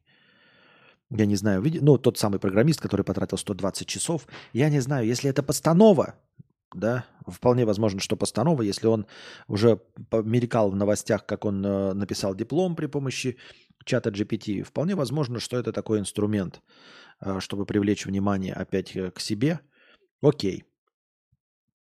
Но если нет, то просто мудак. Ну, типа, я с таким человеком бы даже дружить не стал. Не будучи, я имею в виду, естественно, никогда бы не стал его женой или его девушкой. Но я даже бы с таким человеком общаться не стал. Вот, то есть я вижу вот, да, человека, его вот видос, как он делал предложение своей даме сердца.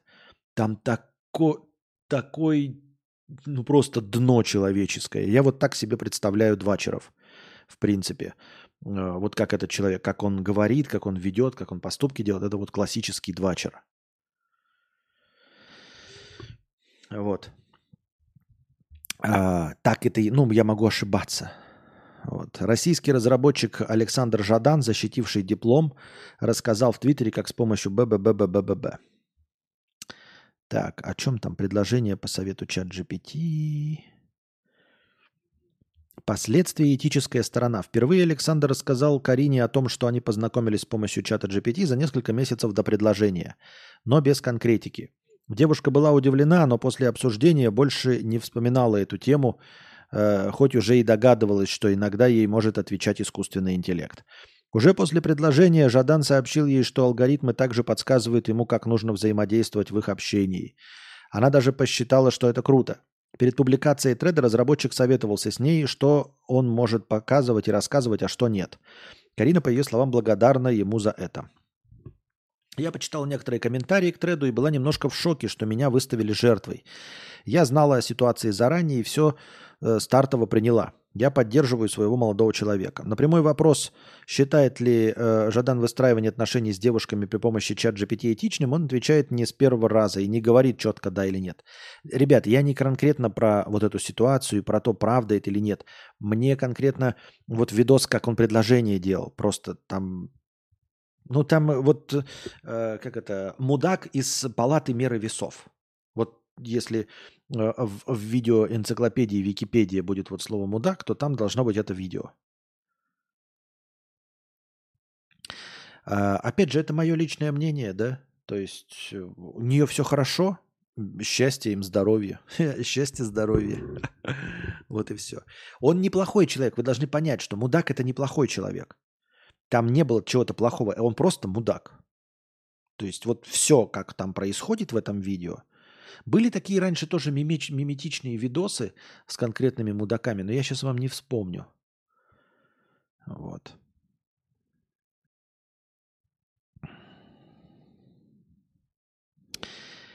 По мнению Карины, использование чат GPT вообще не в качестве помощника, например, при уточнении расписания друг друга и планов, абсолютно нормально – Личные вещи всегда можно обсудить вживую. Жадан рассказал, э, что уже около месяца не использует чат GPT для общения с Кариной. Мы уже супер притерлись друг к другу и понимаем уже с полуслова, что происходит в отношениях и как можно это исправить или улучшить. Сейчас уже в этом нет потребности, либо я еще не придумал, что еще можно сделать. Помимо миллионных охватов, критики э, и поддержки, Тред дал разработчику множество предложений о работе. Он пока не откликнулся ни на одно. Намерен дальше использовать в своей деятельности, но не рассказывает, как именно. Тут что-то не понимаю, это вообще видос про него был? Может, это видос и не про него был, а просто какой-то видос? Что здесь вообще это не звучит? Я из его твиттера поняла, что ему чат GPT порекомендовал жениться – он сам этого не планировал и не был готов морально, но решил прислушаться к совету. Совет им да любовь, вот что я могу сказать. Совет да любовь.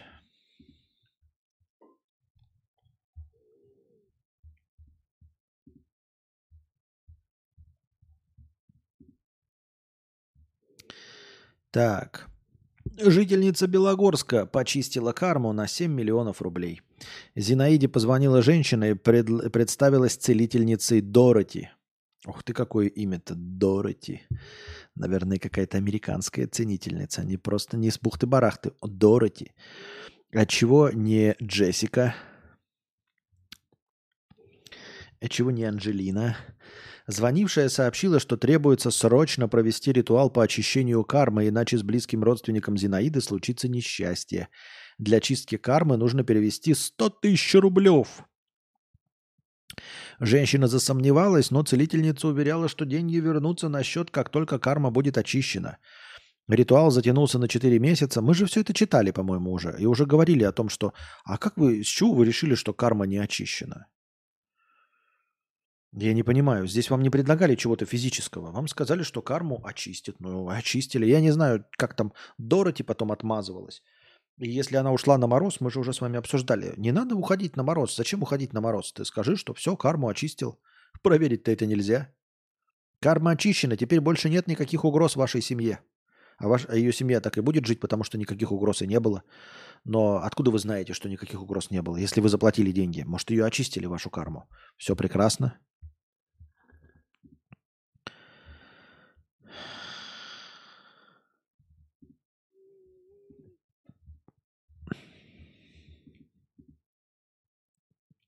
На, в Красноярском крае. Понятно, очень интересно.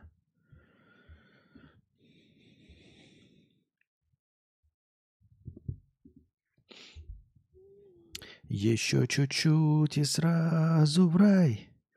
И жизнь удалась. Я просто один трэш. Тут трэш, трэш, трэш, трэш, трэш.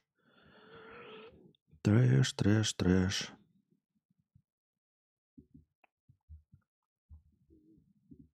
Причем такой неизысканный трэш просто.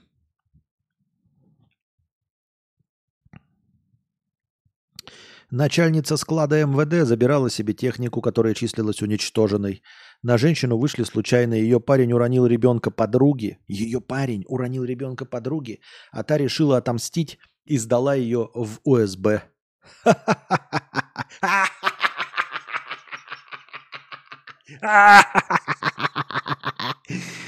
Вот так вот. Зашибись занимаешься незаконной деятельностью, да, прикрываясь министер... Эм, Министерством внутренних дел, работаешь и все хорошо, думаешь, комар носа не подточит, никаких доказательств. Только подружке рассказала, думаешь, ну и что подружка вдруг? А потом твой парень роняет ребенка этого подружки, и она тебя сдает в УСБ. И, казалось бы, преступление это было нормально, да, то есть ее бы никогда не раскрыли, ну, раскрыли бы, конечно, но тем не менее, еще бы долго можно было продержаться, никто тебя не раскроет, ничего, все хорошо. А потом твой дегенерат парень роняет ребенка, подруга обижается и рассказывает все о тебе управлению собственной безопасности при МВД. И ты теряешь. Вот так вот. Смешно. Мне кажется, смешно и забавно. Драма в нескольких актах. В один апрельский вечер майор Бурова устроила у себя дома прием и позвала подругу, которая пришла с маленькой дочкой. Пока Бурова общалась со знакомой, ее парень играл с девочкой. В разговоре э, Бурова упомянула, что занимает должность начальницы склада вещественных доказательств. Поэтому у нее есть кое-какая электроника на продажу. Мол, по документам гаджеты проходят как уничтоженные, но зачем же пропадать добру? Бурова предложила купить у нее телефон, ноутбук или планшет, но тут из соседней комнаты раздался крик. Парень начальницы склада уронил маленькую девочку во время игры. Причем уронил сильно, ребенка госпитализировали с тяжелыми травмами. В полиции возбудили уголовное дело по факту причинения тяжкого вреда. Ничего себе, нормально так уронил. По неосторожности. И тут подруга Буровой разговорилась. Она рассказала следователям про начальницу склада, ее лайфхаки на работе и предложение о покупке электроники. У Буровой провели обыск и действительно нашли четыре телефона, несколько планшетов и ноутбуков. Начальница склада объяснила, что это ее личные вещи, которые она купила на свою зарплату, но чеки и документы выбросила. А вот согласно документам, это были вещдоки по уголовным делам, которые были уничтожены в присутствии членов комиссии по уничтожению вещдоков. Каким образом уничтоженная техника оказалась у нее, Бурова объяснить не смогла и назвала произошедшее ошибкой. В августе 23-го Бурова уволили за проступок, порочащий сотрудника МВД. По данным базы решается вопрос о возбуждении на нее уголовного дела. А не шиша. Ну, тут я позлорадствую, естественно. Я считаю, что не грех позлорадствовать. Ну, э, честно говоря, если формально, то грех, конечно, злорадствовать, но тем не менее, я имею в виду ничего предосудительного.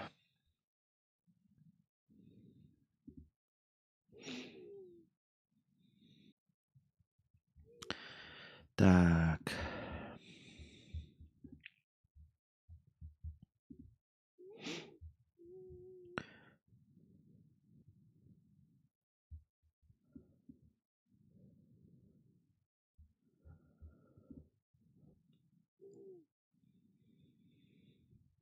Почти половина россиян считает, что родители должны обеспечить ребенка отдельным жильем. Такой позиции придерживаются во всех возрастных группах, кроме самой старшей 55+. При этом юная молодежь 18-24 года рассчитывает на помощь родителей реже, чем повзрослевшая 25-34.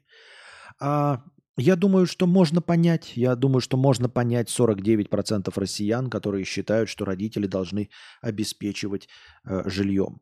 Тут как бы такая, знаете, справедливый вопрос. А ты меня родил в какой стране? Ты же меня родил в России. Вот и обеспечивай жильем. Ты же меня родил не в Америке, где я могу получить высшее образование и работать по образованию. А вот ты мне говоришь раб, этот, получать образование. Я получаю образование, так называемое, получаю корочку, а работать не могу. И заработать в России на квартиру с обычной зарплатой я себе не могу. Вообще не могу ничего сделать с зарплатой, с высшим образованием. Поэтому будь так добр, да, если решил э, сделать из меня налогоплательщика Российской Федерации, дорогой родитель, родители, мужского и женского пола, то, пожалуйста, обеспечьте мне в будущем, ну, хоть какое-то существование. Да, оставьте мне в наследство свою квартиру. Это нужно делать. Тут, понимаете, а, не нужно, не нужно ссылаться на америкашек, которые в 18 лет выпинывают свое чадо э, из родительского дома и желают, чтобы ребенок сам работал, потому что он там найдет работу, потому что если они э, обеспечивают, они обеспечивают ему не жилье, своему ребенку, они обеспечивают ему образование. А, в Америке так принято, да? Вы скажете, ну вот они не покупают жилье. Да, но они обеспечивают образование. Причем под образованием имеется в виду не курочка вонючего института, который никуда тебе не даст никаких путей, а настоящее образование, то есть которое котируется. Может быть, оно и плохое. Мы сейчас не об этом. Никто ни в коем случае не говорит, что в Америке образование лучше. Но, по крайней мере, эти дипломчики вонючие, они и там у них котируются. Поэтому там родители откладывают деньги, они тоже откладывают деньги, имеют какую-то ответственность, но откладывают на образование. И поэтому, когда меня выпина, выпинывают в 18 лет, они меня выпинывают в общагу, они меня выпинывают в колледж, который оплачивают, они меня выпинывают в университет – которые они оплачивают. И после того, как я заканчиваю колледж или университет, я получаю какую-то бумажку, которая котируется, которая делает меня конкурентным на рынке труда. И поэтому я устраиваюсь на работу и могу себе позволить снимать квартиру или же сразу вступить в ипотеку, причем в доступную ипотеку, не 15, там 30 процентов, а нормальную доступную ипотеку, не сильно переплачивая. Конечно, дорого сами по себе дома, но ипотека без такой жесткой переплаты. И я могу себе это позволить благодаря образованию, которое дали мне родители. И поэтому с них я уже не требую жилье. В этой ситуации на территории Российской Федерации тебя родители могут послать куда угодно учиться, и если это не МГИМО и не МГУ, то все остальное, так называемое образование, вот эти корочки, они не дадут тебе никаких преимуществ при поступлении на работу. Соответственно, стандартная такая же претензия, претензия как американским родителям. Вы мне либо дайте удочку, чтобы эм, э, я могла ловить рыбу, либо это, обеспечьте меня рыбой, потому что вы меня родили. И американские дети тоже задают, вы дайте мне либо удочку, либо обеспечьте рыбой. Но американские родители предпочитают дать удочку. А здесь, поскольку удочку дать физически нельзя, потому что ни одна корочка не свидетельствует о том, что у тебя есть образование, ты-то можешь быть образованным сколько угодно, но ни одна корочка тебе ничего не даст. Поэтому это все потраченное время – и поэтому справедливо, что э, дети, которые не просили, чтобы их рождались, рожда, рожали, да, тем более не просили, чтобы их рожали в конкретной стране, там, например, э, то справедливо требуют, чтобы они обеспечили тебе жильем. Разве нет? Не очень понимаю. Я имею в виду, что это справедливо было бы и в республике Чад, да, и в Алжире, где угодно. Просто говорю, и, и это происходит также и во всех странах, и в Америках, и в Великобританиях, и во всем остальном. Просто в некоторых, в некоторых западных странах э, дети предпочитают требовать от родителей фонд э, для обеспечения э, обучения. То есть они как бы все время разговоры, да, вот там в фильмах показывают, что мы там типа копим тебе деньги не на жилье, а на образование. Но здесь, в России, матушки, ты не отмажешься от своего ребенка, да, сказав, что ты должен стараться, потому что мы вот тоже стараемся всей семьей, откладывая тебе деньги на образование. Потому что нормальный российский ребенок скажет, чушь мне несете, какое образование? У нас, во-первых, оно бесплатное, а во-вторых, и не образование, а корочки, которые нафиг никому не всрались. На что вы копите? Вы меня обманываете, ни на что вы не копите и никогда не копили. Потому что российское образование бесплатное и не образование. Вот и все. Поэтому это, это не претензии к российским э, детям или людям. Я думаю, что это стандартное ожидание от своих родителей в абсолютно любой точке земного шара. Просто в России ты не можешь получить, ну знаешь, как я уже сказал, не можешь потребовать от них образования. Ну, кто-то может сказать связи, да, если ты предприниматель, то батя, обеспечь меня связями. Но стабильнее будет попросить жилье. Потому что жилье это вот, вот оно жилье. Вот вы мне дали жилье, тогда я могу сказать, да, родители, вы меня родили, вырастили и предоставили жилье. А дальше крутись как хочешь. Окей, я уж тут буду сам выкручиваться, искать работу или еще что-то делать. Это да.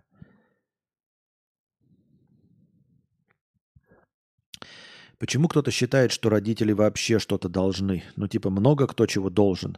Тут как с государством. Ну, это твое э, право. Это, как я говорил, как э, с работником и работодателем. Работодатель всегда хочет наколоть работника, работник хочет наколоть работодателя. Поэтому что значит кому-то что-то должен? Вообще никому ничего не должен. Я единственное придерживаюсь мысли, что э, каждый ребенок рождается по единственной прихоти родителей. Понимаете? Ни одного ребенка не спрашивают, хочет ли он родиться. Вот в чем э, справедливость. Это максималистская мысль, которую я э, взрастил с своего детства, и я от нее не отказываюсь. Вот мне уже 42 года, и у меня уже есть свой ребенок. Вот. И тем не менее, я понимаю всю справедливость этой претензии. Это максимально справедливая претензия. Я не просил вас рожать. Это самая максимально справедливая претензия во всем мире. И когда кто-то что-то говорит другое, это дурак или э, лукавый, ну то есть человек, который просто врет. Он просто либо врет, либо полный дурак. Любой ребенок является прихотью его родителей. Все. Вы все родились в результате прихоти вашей, ваших родителей в результате либо желания себя развлечь, либо нежелание купить гондоны, либо нежелание предохраняться, еще по каким-то. Но это вы все, и я, и все мы результат прихоти родителей и больше ничего. Только результат прихоти родителей. Поэтому ты имеешь право при, предъявлять претензии человек людям, которые закинули тебя в этот мир – только потому, что они этого захотели. Больше не было никаких причин. Я не знаю ни одного человека в мировой истории, кого бы заставили родить под дулом пистолета. Сначала забеременеть под дулом пистолета. И вот все 9 месяцев э, держали его по, под дулом пистолета, чтобы, не дай бог, ничего не сделал, да? И потом заставили родить. Ни одного человека в мире за всю историю человечества не бывает. И не было. Вот и все. Смиритесь с этим.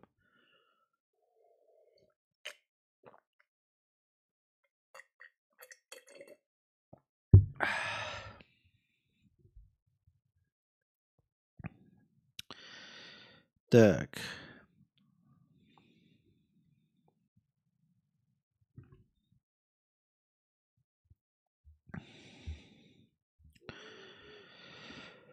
Пам-пам-парам-пам-пам-пам.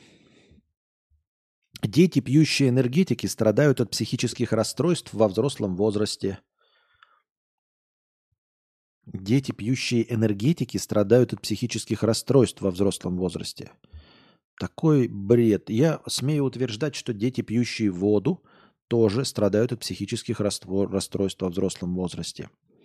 А еще э, некоторые, некоторые люди, пьющие воду, э, являются женщинами. Примерно половина. А примерно половина употребляющих воду мужчинами становятся. Какой-то, что дети, пьющие энергетики, страдают от психических расстройств. А дети, кушающие еду, э, страдают э, от э, седины в волосах примерно к 60 годам, если доживают.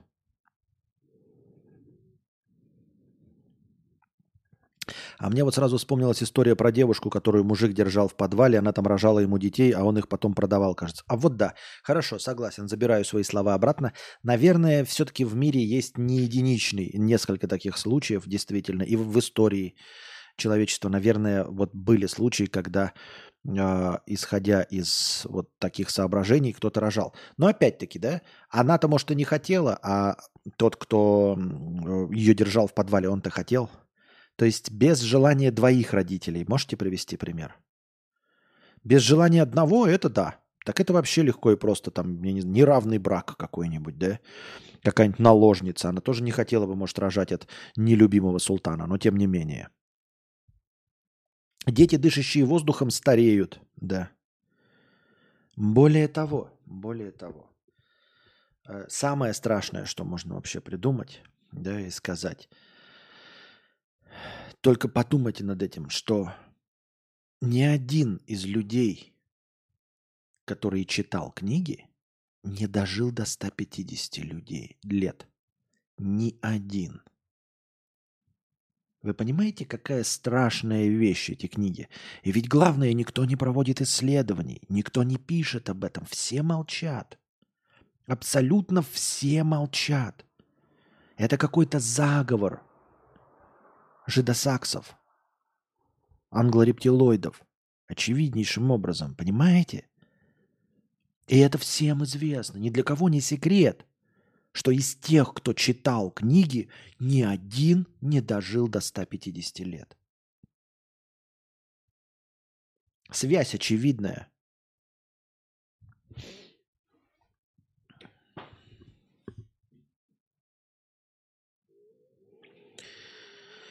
Когда собаку заводят, вопросов не возникает, что хозяин обязан обеспечить еду, жилье, игрушки, лекарства и прочее. А с детьми, значит, плевать, растет и растет, авось получится. Да, да, да, Богдан, все правильно.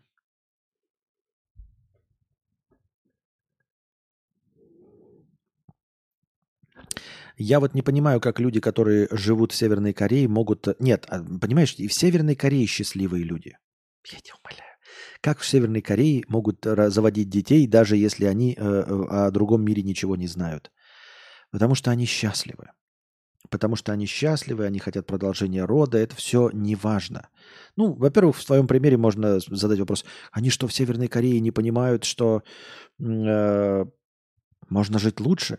А что, кто-то другой не понимает, что ты рожаешь своего ребенка для того, чтобы он стал солдатом и умер на войне за какого-нибудь старого мужика? А, дело не в этом. А, мы же говорим конкретно о претензиях детей к родителям. Я не говорю, что родители не правы. Правы, безусловно. Они хотят продолжения рода. Они, ну, люди счастливы. Люди везде счастливы. Люди могут быть счастливыми везде. Как я уже говорил, будет постапокалипсис, не будет ничего, люди будут рожать детей, потому что они будут счастливыми и просто будут стараться еще и своих детей сделать счастливыми. Э, в этой человеческой э, концепции как бы нет никакого противоречия. Вот природа нас заставляет, там, ну не заставляет, а э, подталкивает к тому, чтобы рожать детей, продолжать свой человеческий род, несмотря ни на что, несмотря на то, что ты несчастлив. Вы думаете, что люди в депрессии, например, в глубочайшей депрессии не трахаются и не э, заводят детей? заводят детей, и что? Или вот которые наложили на себя руки, осуждаемых со всех сторон, они что, не понимают своей ответственности перед детьми? Понимают свою ответственность перед детьми. И тем не менее, это все происходит. В этом нет никакого противоречия. Я не говорил, что эм, какие-то вопросы есть к родителям. У меня нет вопросов к себе. Но тем не менее, я как честный человек должен понимать, что у Кости возникнет вопрос ко мне. Как у меня возник в свое время вопрос к моим родителям. И это был справедливый вопрос, и я до сих пор его считаю справедливым. И справедливо этот вопрос задаст же мне и Костя. Тоже справедливо. Но ко мне у меня вопросов нет. К себе у меня вопросов нет. Мне Костя нравится, я его люблю, я хочу сделать его счастливым в меру своих сил. Но я понимаю, что справедливо, что он меня однажды спросит с меня. Потому что это я захотел, потому что его я не спросил. И поэтому мне придется оправдываться и говорить, что я сделал для того, чтобы он был счастлив. Что я сделал. Не он, а я сделал, чтобы он был счастлив. А я с него не могу спросить, что он будет делать, чтобы я был счастлив. Потому что он меня не просил. Я не смогу ему сказать, почему ты не содержишь меня э, в старости, почему ты меня не любишь, потому что он меня не просил. Это он с меня может спросить, почему я его недолюбил. Почему я ему не обеспечил какие-то э, блага, которые бы он хотел? И я буду отмазываться, я буду объяснять, что вот я со всех сил старался, но, к сожалению, вместо «Жигулей» смог купить, купить тебе, только автомо... э, велосипед, например, да? Или еще что-то. Вот. И объяснять, как я любил. Ну, может, он не увидит это, да? Или я буду плохим отцом. Тем не менее, вопрос будет все равно справедливым.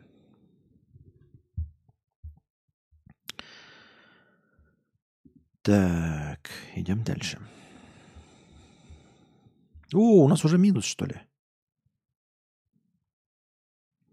А что, если Костя-младший будет лежать на кровати 24 на 7 и плевать в потолок? Неважно, по какой причине, лень или глубокая социальность. Надо обеспечивать его до конца жизни? Э, я не знаю. Он может этого не требовать. Раз. Он может быть абсолютно счастлив при этом всем. Счастье, оно такое, понимаете? И богатство не дает счастья, и, и, и бедность не дает. Ну, то есть зависимости от этого никакого нет. Кто-то счастлив в одиночестве, кто-то несчастлив, э, окруженный всеми благами цивилизации. Э, ты не про то спрашиваешь. Тут меня волнует только, будет ли мой ребенок счастлив. Если он счастлив, то все прекрасно. Но опять же, я тоже не сильно могу на это повлиять. У него будет свой характер, у него, э, ну, у него не будет, у него не будет, у него он есть свой характер, у него есть своя душа, у него есть свои интересы, будут и свои трагедии, вот, надеюсь, небольшие. И, ну, я могу как-то повлиять, но на только то, что он будет счастлив. А насчет того, что э, будет плевать в потолок, я не знаю.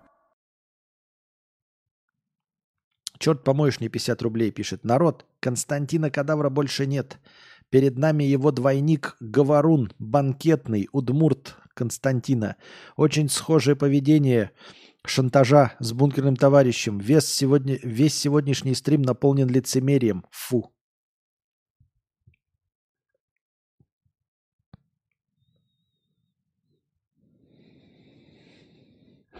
У людей такой разброс. Кто-то э, рождается медвежонком до взрослого возраста под защитой, наблюдает, как мамка все делает, а кто-то, как черепашки на берегу, сразу Перл-Харбор, беги быстрее или умри. Да-да-да, вообще рождаются без ничего, просто вылупляются и сами бегут в направлении, могут даже ошибиться. Да.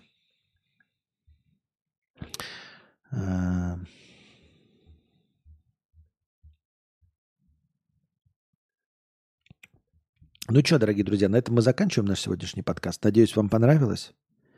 Приходите завтра, приносите ваши добровольные пожертвования на подкаст завтрашний, чтобы завтрашний длился не меньше, чем сегодняшний, а может быть даже дольше. Надеюсь, что сегодняшний вам понравился. Да или нет? Пишите там плюс или минус в этом в чате. Хотя зрителей вон даже набежало какое-то количество. 168.